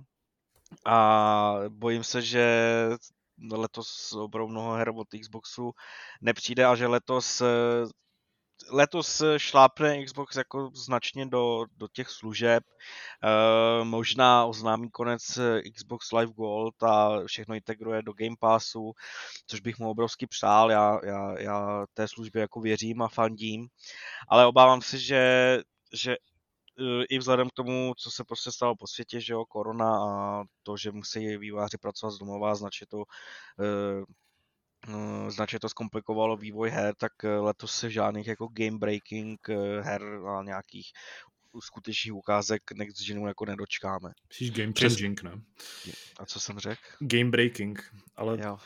Podle mě nějaký je... game breaking her se určitě dočkáme. já, sorry, já prostě neumím, neumím mluvit, omlouvám se za to šéf, samozřejmě.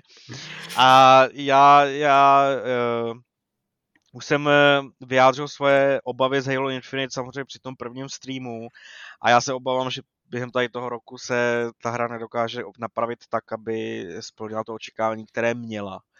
Nemyslím si, že nějaké velké očekávání má, ale které měla.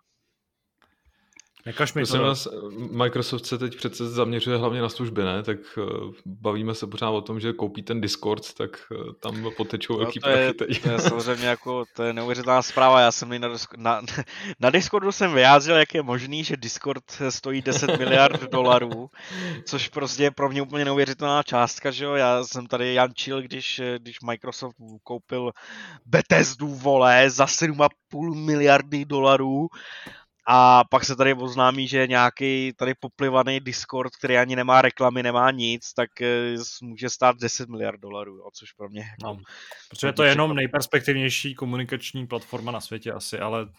Já chápu, že jako nejperspektivnější, ale musíš ten... Ale není výdělečná prostě. Musíš Radko ten potenci... prachy.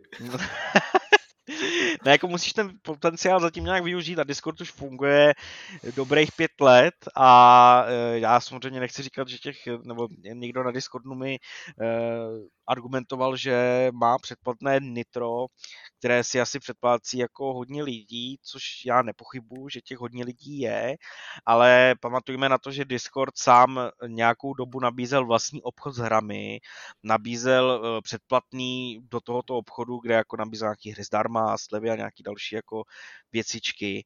A po pár měsících to skončilo, protože jako moc lidí, kteří by si to platili, jako nebylo. Takže já se obávám, že ani to Nitro jako ním nemůže na to vydělat a právě proto se divím, jak to může stát 10 miliard. No to je jedno. Co ty, Zdeňku? Ale next genové hry eh, já neočekávám taky, že by se tohle nějak zásadně mělo zlepšit. Ale vlastně já jsem přesně z těch lidí, kterým je to fakt už jako docela jedno. Mě ty hry, za mě ty hry vypadají dobře, jako už teď. Teď, když mám konečně ty konzole s těma SSDčkama, jako už se ani moc nenačekám. Ale já jsem, já jsem spokojený, ale já jsem fakt v pohodě. Takže ať to přijde nebo ne, mě je to buřt. Když už Microsoft oživil polozapomenutý Microsoft Flight Simulator, je podle vás i šance na oživení Microsoft Train simulátoru a máte raději vláčky či letadílka? Uh, musím říct, že třeba Microsoft Train Simulator jsem hrál, respektive jsem se svým bratrancem, ale už to jako docela dost let, tak jsem zkoušel nějakou tehdejší i relativně aktuální verzi Flight, uh, Train Simulatoru a pokud se nemýlím, tak jsem ani nepřešel na to, jak jako odbrzdit ten vlak a rozjet se s ním. Takže tím skončily moje eh, jako zážitky s train simulátorem. A mám jistý pochybnosti o tom, že pro tohle tu hru je na trhu místo. Krom toho, že jako train simulátory vznikají, já vím, že nedávno eh, David recenzoval jeden z nich, a jsou to taky takový ty jako přesně hry, které jsou neuvěřitelně drahý, pokud chcete mít všechno. Já myslím, že na Steamu, nebo jednu dobu koloval uh, nějaký košík, kde si na Steamu někdo koupil jako všechny rozšiřující předměty do nějakého simulátoru vlaků. A ten výsledek uh, vyšel na nějaký tí, jako tisíce euro, protože prostě každý ten jednotlivý vláček, každá ta lokomotiva, já nevím co, tak uh, stála nějaký úplně nevřitelný peníze a ve výsledku prostě se ta cena pěkně nabotnula ale nemyslím si, že Microsoft přijde s něčím jako speciálně v tomhle ohledu. Mně přijdou ty vlaky takový přístupnější než, než to lítání. Jsem si tím úplně jistý, já jsem teda ten Flight Simulator nehrál, ono to tam má nějaký ten jako easy mod, že teda se nemusíš asi o to letadlo tolik starat, nevím, mm. ale asi mi přijde jako jednodušší ovládat vlak, než letadlo. Jo, tak Zdeňku, zkus si, zkus si ten vlakový simulátor, který je v Game Passu a myslím si, že hodně rychle změníš názor. Jo. Já mám stejné zkušenosti jako Tadeáš, taky jsem ani neodbrzdil, ani jsem neodstartoval. Tak uh, zůstanu ta zábava, tam spočí, zábava tam spočívá v tom, že se rozjedeš a musíš zastavit prostě na nějakém určitým místě, jako přesně, jo. To si myslím teda, že je docela bizár a zlatý let, letadílka. Teda. Ale tak já zůstanu na místě, zajdu do jídelního vozu a zjistím, co tam je dobrýho, tam, tam skončím. Já jako ještě s tím mám zkušenosti v tom ohledu, že eh, existuje docela kolem těch simulátorů docela oddaná komunita českých hráčů, protože tady u nás mám pocit, že prostě ta hromadná doprava má jako velkou tradici a to fanouškovství. Respektive věřím, že každý z nás má nějakého kamaráda, který je jako šotouš, eh, nebo prostě má rád, má rád autobusy a, a vlaky a má rád jízdní řády a tak dále. Já jednoho takového mám. Ale nezávisle na tom jsem narazil na, to, na komunitu lidí, kteří obklupují nějaký, zřejmě nějakou starší verzi Microsoft Train simulátoru a mají vlastně vytvořené mapy těch eh, vlakových koridorů a natáčí na YouTube, jak jako skrze jedou podle řádu. A třeba musím přiznat, že jako projížďka tím tou tratí na Kolín z Masaryčky, kterou jako já znám důvěrně, protože jsem po ní x let jezdil jako do školy, zpátky do Prahy a, a, dá, a tak dále. Tak uh, když jsem si to jako prohlídnu v tom virtuálním světě, tak uh, mě to vlastně docela zahřálo u srdíčka. Ale opět je to přesně ten jako efekt, který jsem měl u Flight Simulatoru, kdy jsem se jako prolít nad těma místama, který jsem chtěl vidět i v tom, který znám, nebo jsou nějakým způsobem zajímavý. Ale že bych tu hru chtěl hrát jako nějak víc, tak to se tady rozhodně říct nedá. A v tomhle hledu mi teda přijdou mnohem atraktivnější ty letadla. Ty jsi říkal Kolín, Tadeáši? Mm-hmm. A tak tam si, tam si jel autobusem, ne, tenkrát? Ano, myslím... hezký, hezký. Myslím ten, bli, myslím ten bližší kolín. Ale ty ani nemluv, ty vole, teď tě tak sundal, ty vole, že ani nemluv. Jako, to, to... Dobře. No. Jakub Štěpánek, nový šéf redakce.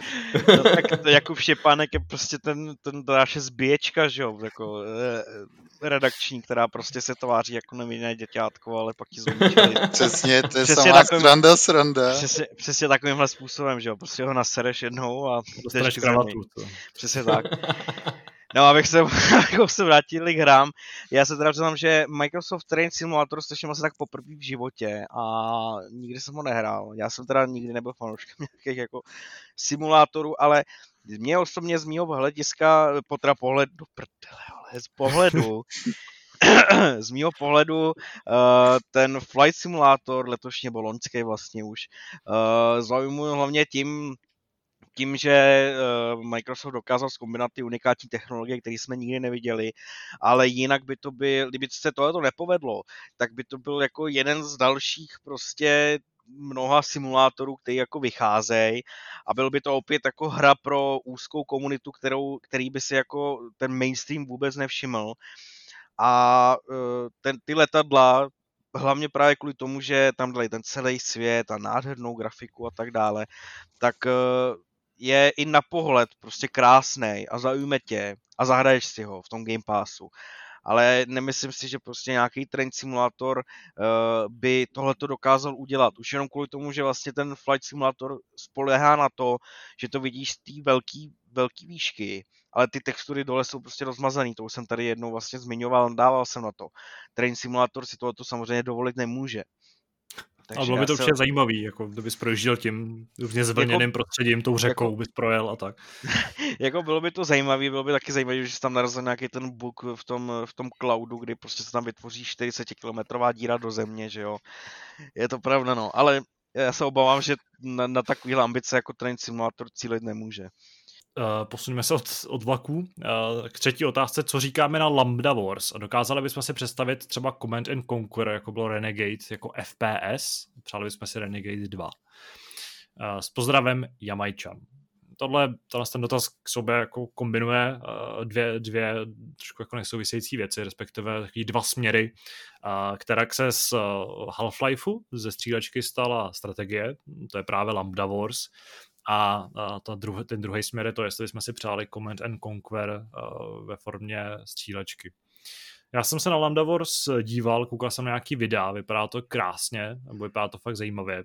Přijeme jako až neuvěřitelný, že to je vlastně fanouškovská modifikace dotažená až do konce s chodou okolností se Jamajčan trefili do, těch, do toho našeho vlastně minulého tématu uh, souvisícího s modifikacema, uh, který uh, má tady docela zajímavou odezvu i v těch dalších dotazech.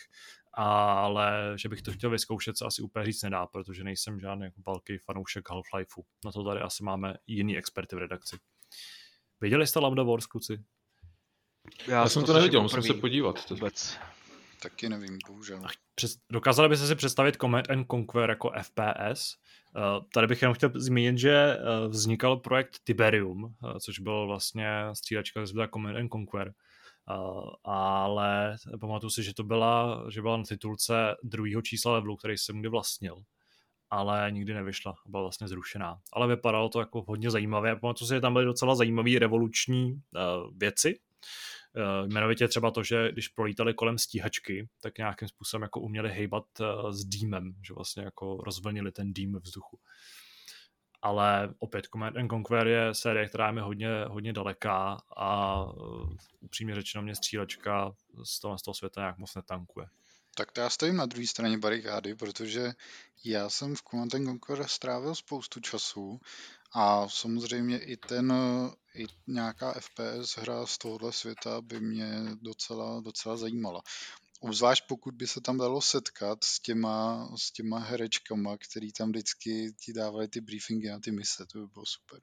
Píše nám taky Dušan, zdravím hápoďáci, velice jsem si užil minulé téma ohledně módů. Připomnělo mi to, jak jsem stahoval módy do Skyrimu, Falloutu a vlastně i do Vovka, ale vaše zmínka o moderovi, který pomohl GTA 5, mi připomněla Binding of Isaac, do kterého modeři udělali mod jménem Antibirth, který je velmi populární a později se dostali do kontaktu s autorem hry Edmundem McMillanem a vlastně nové DLC Repentance bude z jejich spoluprácí, což mi přijde jako skvělá věc.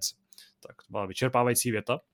Ale k dotazu. Máte nějakou hru, preferovaně nezávislou, kterou ždímete do zblbnutí, anebo jste si jen neskutečně užili, ale v okolí se setkáváte s nepochopením?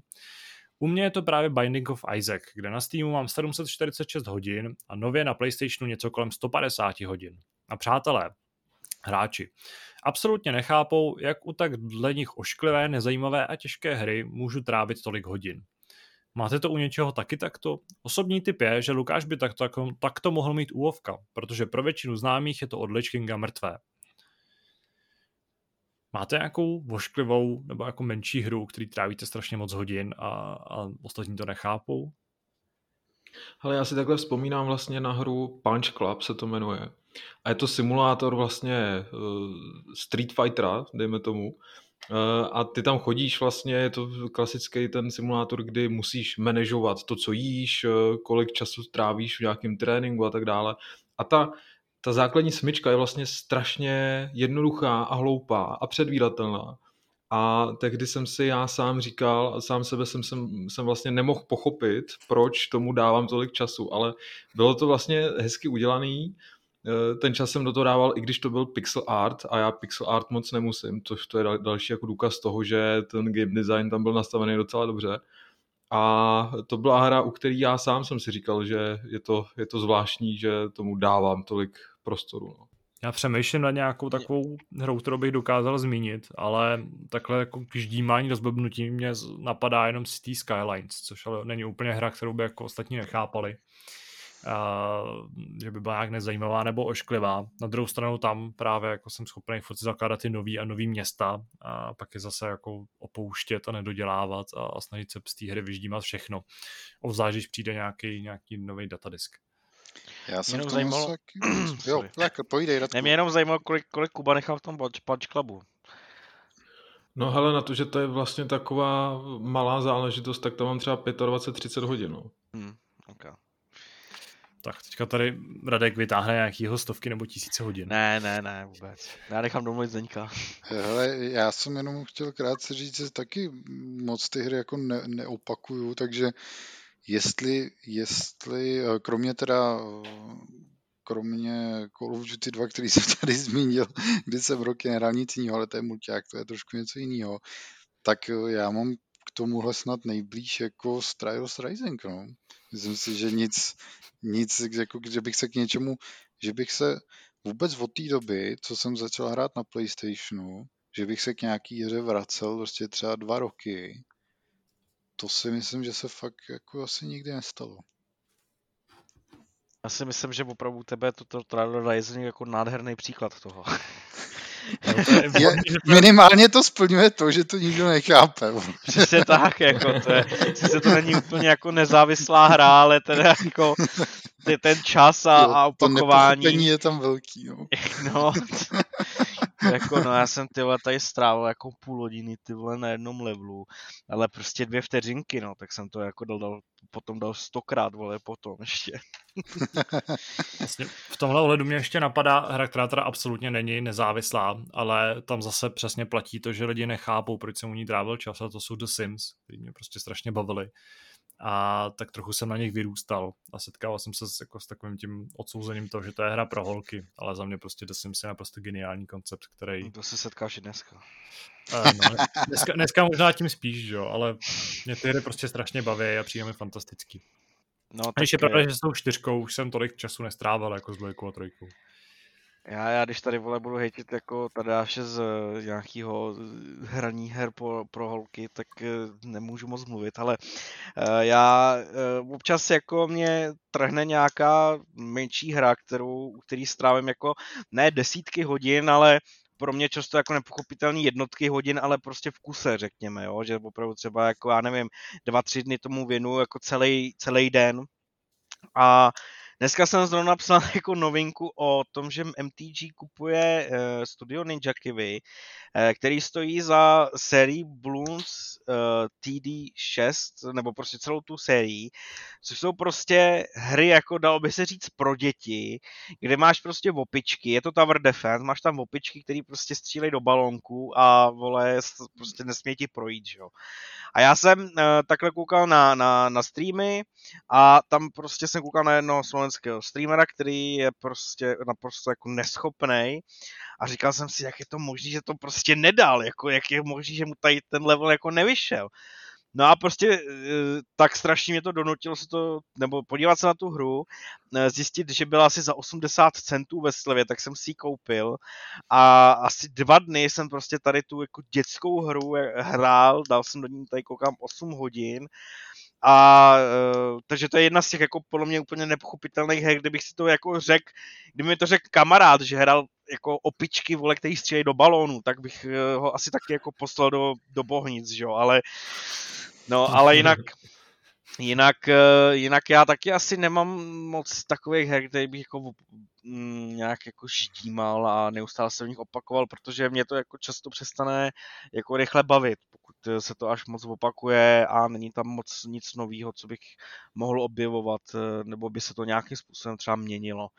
Vím, že třeba uh, moji kamarádi jak moc nechápali, když jsem uh, před asi třema lety, jo, před třema lety, tam to koukám, hrál uh, Battle Ride, což vám asi dneska už nic neřekne, ale byla to um, MOBA hra, kdy vlastně jste se pustili do arény a bylo to vlastně takový lolko, ale šlo, šlo, šlo tam jenom o ten boj, ne o farmení, o nic jiného, ale jenom prostě o ten boj. Mám v tom 20 hodin, a tehdy mě to jako strašně bavilo, ale nikdo to nechápal, protože to všichni brali jako kopírku prostě Doty a Lolka, tady těch her. A, a tak, no. Asi, asi nic jiného mě, mě moc nenapadá, no. Ale Rádku, a ty nemůžeš tady přispět do uh, nějakou zajímavou statistikou, kde máš nějaký úplně šílený stovky hodin nahraný, to bys mě to teda docela zklamal, protože vím, že jako takhle, jako no, tenhle jako, ten hráč, ale, který něco takového určitě má. Ale uh, problém je, že ty hry, které já že ho mastím furt, což je prostě lolko a tohle, tak ty ne, nevedou asi pro jistotu a, a bezpečí zdravotní, zdravotní a duševní zdraví, nevedou statistiky hodin, ale jo, je pravda, že samozřejmě jako v lolku jsem strávil, no jako, ale nebudem si kecat, jsem si, to budou tisíce hodin za těch asi 8 let, ale já nevím, já to vnímám tak, že tam ta hra, i když se může zdát samozřejmě pro lidi jako furt vlastně to jedno a to samý, tak eh, pro mě je ta hra vždycky úplně jiná. Vždycky se tam stane úplně něco jiného. Každý, každý ten zápas eh, je prostě jiný. Je to úplně to stejné, jako když jdeš prostě hrát kotko, že jo. Máš furt tu stejnou mapu, furt ty stejné zbraně, operátory, všechno, ale ten zápas je vždycky jiný. Tak to lolko je vlastně úplně to stejný.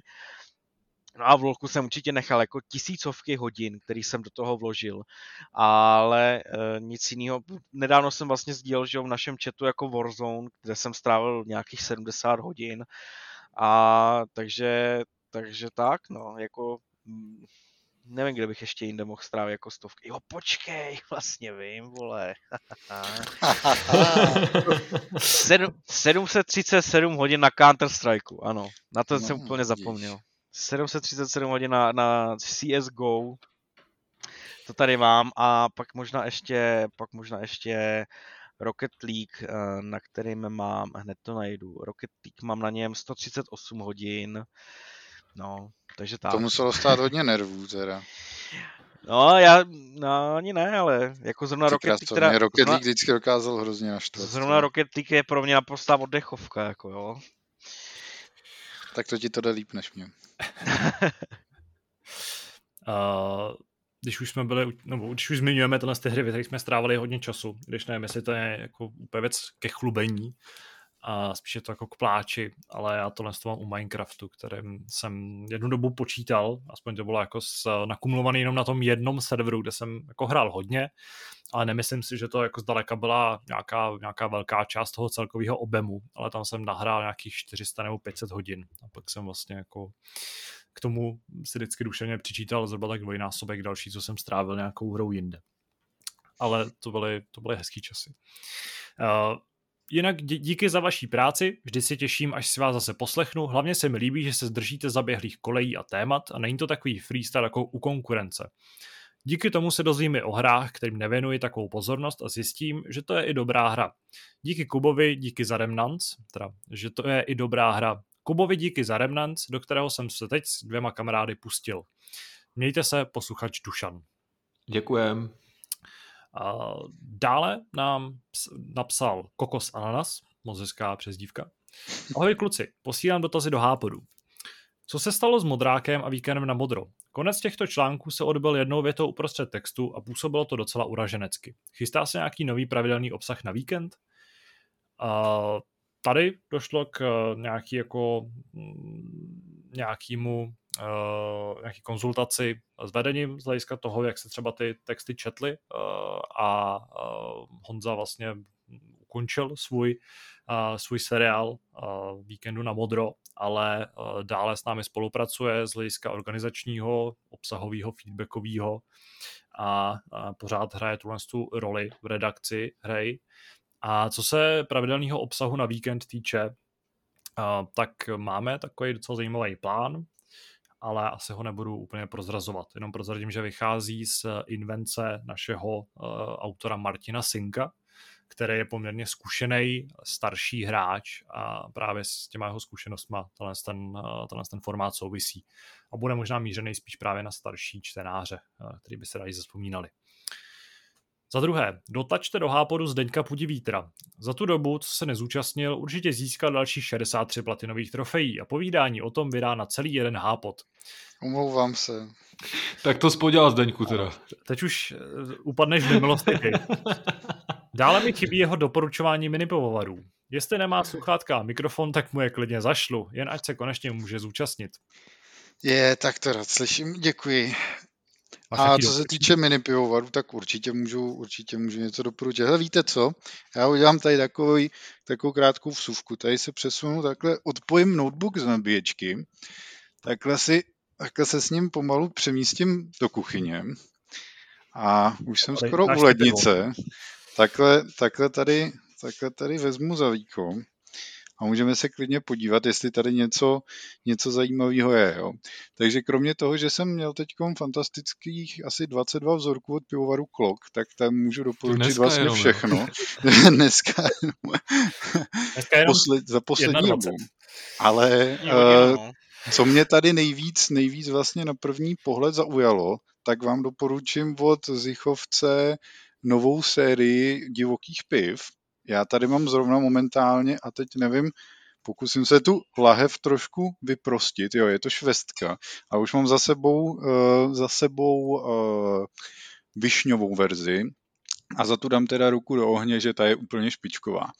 Vím, že s Jichovcem jako úplně žádný mini pivovar novej nedoporučím teda, ale já tu teď mám spíš zavedený značky, vidím tady Chrousta, o tom jsem v podcastu ještě nemluvil možná, tak vyzkoušejte třeba něco od pivovaru Chroust. Ale fakt, jestli jedno pivo, stejně jako je nejlepší hrou za poslední čtvrtlo, čtvrt rok, co jsem hrál Outer Wilds, tak nejlepší pivo, co jsem pil, tak je višňový divoký ale od Zichovce. Takže dejte si.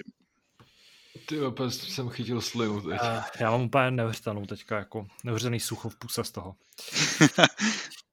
uh, Díky za všechen obsah na mém oblíbeném webu. Nepřestávejte a tlačte to dál. S pozdravem Kokos Ananas. Máš nějaký ananasový pivo na doporučení? Ty kráso, ananasový pivo ti můžu doporučit taky. Jmenuje se Mango Piña Cocosaurus. Eh, zopakuji. Mango Piña Cocosaurus. je to pivo inspirovaný drinkem Piña Colada a dělá ho pivovar Medcat. Děkuji za uh, nápovědu tady od mé drahé přítelkyně. To je znalec. znalec na baterky. Poslední dotaz přišel od Kuby. Uh, zdravím pánové, poslouchám Hápot, kde zrovna řešíte módy do her a napadlo mě. Existuje nějaký velký a oblíbený mód, který vývojáři převzali od random tvůrce a přidali ho do hry? Po případě dostal ten člověk zaplaceno? jsou samozřejmě velký oblíbený módy, který uh, jak si vývojáři převzali a vyrobili z nich jako zavedený série. Uh, jmenovitě je to třeba Dota, což byla původně, původně modifikace pro Warcraft 3. Ale uh, teď si úplně jako nemůžu, nemůžu uvědomit, Myslím, že třeba modifikace uh, Prop Hunt, respektive jako celý koncept Prop Huntů, který snad vznikl v Garry's modu, tak byl postupně převzatý a přidaný do, do her ale to je už jako spíš uh, nějaká záležitost nějakých jako herních režimů, než by to bylo vyloženě modifikace, kterou, kterou někdo převzal. Takže... Ale třeba, třeba můžu zmínit, uh, já teď nevím, jak se jmenuje celý ten projekt, ale Bohemka v rámci Army 3 uh, přebírá nějaký populární mody a předělává je do oficiálních jako mm, DLCček, který jsou oficiálně fungují normálně se hrou a uh, ty tvůrci si rozdělí s těma autorama toho modu jako uh, příjmy. To je sympatický přístup, no, protože většinou je to spíš naopak, že, že když už něco vzniká, tak se snaží tvářit že eh, je to ze jejich hlavy a tu inspiraci spíš popřou, než aby je kompenzovali nějak. A pokud seš Nintendo, tak dostanou ještě pěkně počuně ty vývojáři. Jo, no. Teď můj dotaz. Zásadní rozstřelové otázky. Hry mezi sebou někdy nesouvisí, ale o to to bude zajímavější. Uh, za prvé, Rocket League nebo Flat Out? Flat Out. Flat Out. Ale já asi, asi můžu říct jako Rocket League, no. I když jako samozřejmě eh, Flatout miluju. Hlavně druhý díl, který jsem sebral z, z AB, eh, A, ABčka, ale ale jako Rocket je prostě nový, moderní, skvělý. Já taky řeknu Flatout, aby, aby jsme tady v tom nechali Ještě Radka samotný. Minecraft nebo Terrarie? Minecraft. Ani jedno. Po dlouhém přemýšlení. Za mě jednoznačně Minecraft, Terrarii jsem na chuť nikdy nepřišel. Ale to, to je hodně těžká otázka. Ale asi taky řeknu Minecraft, protože Terrarie pro mě byla jako naprosto úžasný zážitek eh, na jedno dohrání, nebo na dvě, nebo na jeden a půl vlastně, takhle to řeknu. A eh, strašně jsem se bavil tou komplexností, tím vším, co ta hra nabízí. Ještě jsme to vlastně hráli s kamarádem, takže jako to proskoumání toho světa, zabíjení všech bossů, bylo to jako skvělý, ale jako u Minecraft, jak je tak strašně jednoduchý, dětský, nenásilný, prostě je to taková pohodička, tak eh, na něj chytím chuť jako nebo chytám na něj chuť jako pravidelně, že z čas od času prostě se do něj jako pustím, zjistím, co nového tam přibylo, postavím si baráček, jdu do nedru a tak dále a tak dále, takže asi, asi Minecraft, no. Mountain Blade nebo Skyrim? Skyrim. Za mě Skyrim. Já jsem na Mountain nikdy nepřišel na chuť. Hodně tak... specifická otázka. To Mountain Blade mi, mi chybí docela, no. Bych si to rád zahrál, ale nemám na čem, ale, ale řeknu asi Skyrim spíš. Uh, já zrovna v tomhle tom můžu jít proti proudu a možná řeknu Mountain Blade, protože uh, Skyrim už mě nebaví. Respektive už jsem ho hrál tolikrát, že si radši dám tu jako, hm, řekněme, otevřenější a, a takovou jako pestřejší hru, jako je Mountain Blade. Naposledy Warzone nebo PUBG? Warzone. Warzone, určitě. Já řeknu nějaká, radši nějakou dobrou hru. A já řeknu Což to místo, kde jsou ostatní kamarádi, takže, takže Warzone. Eh, děkuji za odpověď. PS, nové zvuky, vizualizace je boží. Jen tak dál, pane šéf redaktore. Já děkuji, ale samozřejmě děkuji všem, kteří se na tom podíleli uh, víc než já. A PSS smršť Spartě. Taky svišť Spartě. Hezký den, Kuba. Děkujem. A ano, Kuba děkuje Kubovi, to je takové hezké. Yes. A my se můžeme přesunout k našemu závěrečnému tématu, protože tohle bylo z dotazů vše.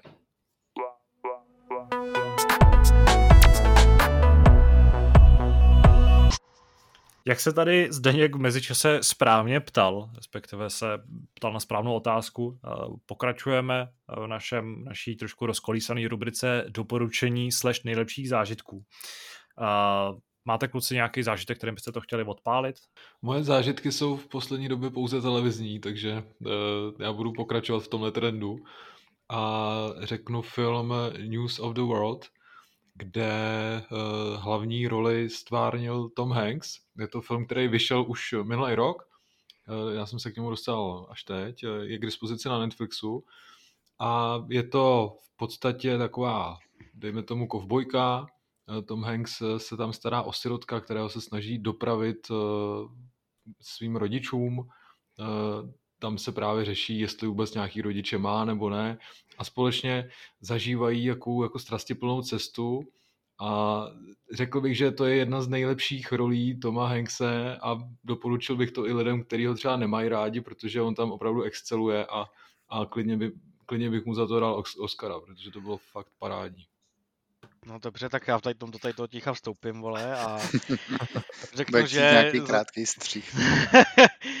že uh, já tak jako, moje zážitky ne za poslední dobu, ale za poslední rok jsou takový, že každý den si sedu počítači a pracuji, takže jako zážitek určitě ne doporučení, no jediný, co mě stojí to jako stereotypu vytrhává, tak je seriál Snowpiercer, který poslední, myslím, že od začátku března, nebo nevím kdy, tak zač- má uh, novou řadu na Netflixu, každý týden vydává nový díly, teďka 30. se to celý jako ukončí a musím říct, že mě to baví i přesto, že vlastně od eh, původního filmu Snowpiercer jako úplně, úplně někam jinam, jako jo, to prostě, prostě Netflix adaptation, jo, to je ta nejlepší jako ukázka toho, ale ne, ne jako, že by tam nějak jako hm, zmixovali rasy nebo prostě tak, ale... O to prostě už jsem mluvil jednou v Háporu, ne?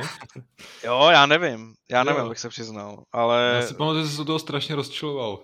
Aha, dobře, tak, tak, no, tak u čeho já se neustím, že já už jsem, vole, ve 22 letech jak dědek, vole, ale to je jedno. Uh, Každopádně... s tebou. Počkej, až ti bude 28. no tak, já už já nevím, já se tady budu padat bohulce asi, no. Uh, a to už budeš jezdit na kolečkovém křesle spíš, že? Wow, tak to mi až takhle nevěříš, ty hájzle. No, to je jedno. no, ne, ale musím říct, že mi to baví. Jako, I když to pojali prostě úplně jiným směrem, tak je to, mě to teda jako vtáhlo. Fakt mě to baví. Je to napínavý, nevíš, co se tam stane. A vlastně to fakt všechno nabírá úplně jiný směr, než by si čekal, nebo já jsem čekal. Takže jako mě to baví a je to jediný seriál, který já vlastně jako sleduju, protože nic jiného, na nic jiného jako nekoukám, ani nemám, nechci se, nechci to rozkoukávat, protože já jsem tak strašně jako uchylný, že jakmile si pustím nějaký seriál, který už má, už je třeba natočený několik řad, tak já prostě nevydržím na to nekoukat, jo. Já si to prostě pustím a, a koukám na to ty vole celý den, dokud to prostě všechno nedokoukám, co je natočený, což znamená, že já to několik dní nic jiného skoro nedělám což prostě si nemůžu dovolit, že jo. Takže ani se jako nechci rozkoukávat nic nového. A ten Snowpiercer je jediný, co se vlastně jako natočil, protože furt čekám na Stranger Things, furt čekám na Peaky Blinders a tak dále, no, takže... Takže tak. Já jsem z toho tvého vyprávění úplně nepochopil, jestli se ti teda líbí víc eh, ta ta adaptace, nebo, nebo ten jako původní, nebo původní, Ale to nebo se ten nedá, film. to se v tuhle chvíli už nedá vůbec srovnávat, protože ten původní film se s, tou, se s tím Snowpiercerem setkával jako v polovině první řady, kdy to nějakým způsobem spolu souviselo, ale od té doby se ten seriál vydal úplně někam jinam. Úplně tam jedou prostě podle svojí, svojí předlohy, ten příběh jede strašně dál, takže jako ani se to nedá srovnávat, jako jo, jestli se mi líbí víc tohle nebo tohle. Já teda ještě mm, úplně nepřemýšlím nad nějakým svým zážitkem, takže klidně mě Zdeněk může ještě vysvobodit. No ale já teď mám taky asi jako všichni ostatní ten, ten život taky jako vystř... stereotypní, ale... Vystřílel náboj, když byl v té lednici, že No, ale já asi můžu, můžu jako zajímavý zážitek říct to, že jsem po dlouhé době konečně s někým hrál nějaký gaučový koop a e, vlastně je docela, docela zajímavou náhodou, že e, zrovna vychází hra It Takes Two, protože já jsem včera dohrál A Way Out a dohráli jsme to s kamarádem na dvakrát, dali jsme k tomu nějakou lehkou degustaci, takže to bylo super. A vlastně tím, že on hry moc nehraje, tak to tak to bylo jako o to, o to zajímavější zase ukázat, ukázat někomu, kdo ke konzolím normálně přičuchne, jak ty, jak ty dnešní hry, jak ty dnešní hry vypadají. Takže to byl takový můj, takový můj zajímavý zážitek a doufám, že v tom budeme pokračovat a ještě si někdy něco zahrajeme. Doufám, že si kamarádovi neukazoval teda Rising, že jako by si pochytil, že jsou všechny hry, jsou všechny hry repetitivní. Já samozřejmě si dělám srandu.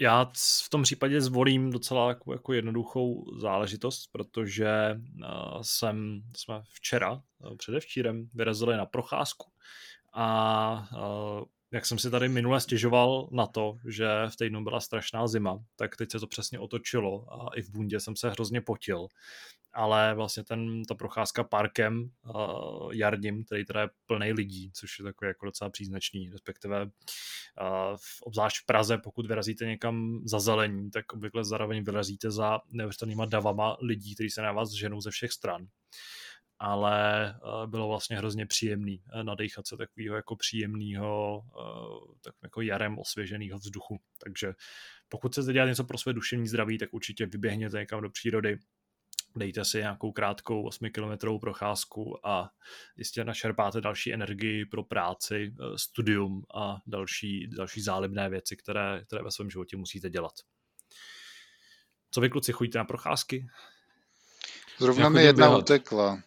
Už jsem tady byl vyzýván, jestli nechci jít se psem, už, už jsou pryč. Mě by teda teda zajímalo, eh, kolik kilometrů má dlouhá procházka v tvém podání. Ale Uh, vo víkendu chodíme na takový delší a ta poslední, uh, tak jako v podstatě celodenní výlet s tím, že si někde dáme oběd a tak, ale uh, tuším, že se to šplhá k nějakým 16 kilometrům. To, to cool. už je procházka, ne, ty vole. To už je túra. Půl maraton. Řekl bych ti to přesně, tady z Garmin Connect uh, aplikace, ale, ale když se na to zvykneš, tak ti to ani nepřijde. Jako trochu pak nohy bolej, dobře se spí, ale že by se k tomu pak musel nějak přemáhat, tak to se úplně říct nedá. Takže je to jenom o tom, jako se na to zvyknout. A vlastně... Já se přemáhám i víc baráků, takže... No právě ta otázka mě zajímá z toho hlediska, jak, jestli ty chodíš na procházky. ne. Dobře. jako, samozřejmě se jako říkám, ty vole, tak jako, ale už je rok tady sedím doma, ty vole, jak už bych jako mohl chodit na nějaký ty procházky, ale většinou mi jako to, že vyběhnu ven eh, na, na zahradu, a nebo tady obejdu prostě kousek se psem a dám si přitom cígo mi zatím stačí. To je takový ten, takový ten metoda toho, že když dáš něco zdravého, tak to musíš proložit něčím nezdravým, aby to jako... Přesně tak, že jo. No já přesně zrovna přemýšlím o tom, jak já bych zvládl 16 kilometrovou procházku, protože tu nálež těch plechovek, co bych si musel natáhat na záda, bych jako nechtěl tát takovou dobu. Tak musíš degustovat po cestě, že jo? Tak no to jako, samozřejmě. Tak to je jasný. Ale prvních pět kilometrů by bylo teda hrozný. Dobře, s touto alkoholovou peciválskou bombou se loučíme uh, pro Hápot s pořadovým číslem 788. Uh, děkuji Radkovi. Díky taky, čau čau. Děkuji Zdeňkovi. Ahoj. Děkuju Kubovi. Díky, čau. Děkuju i vám, mějte se hezky, uslyšíme se zase za týden. Čau.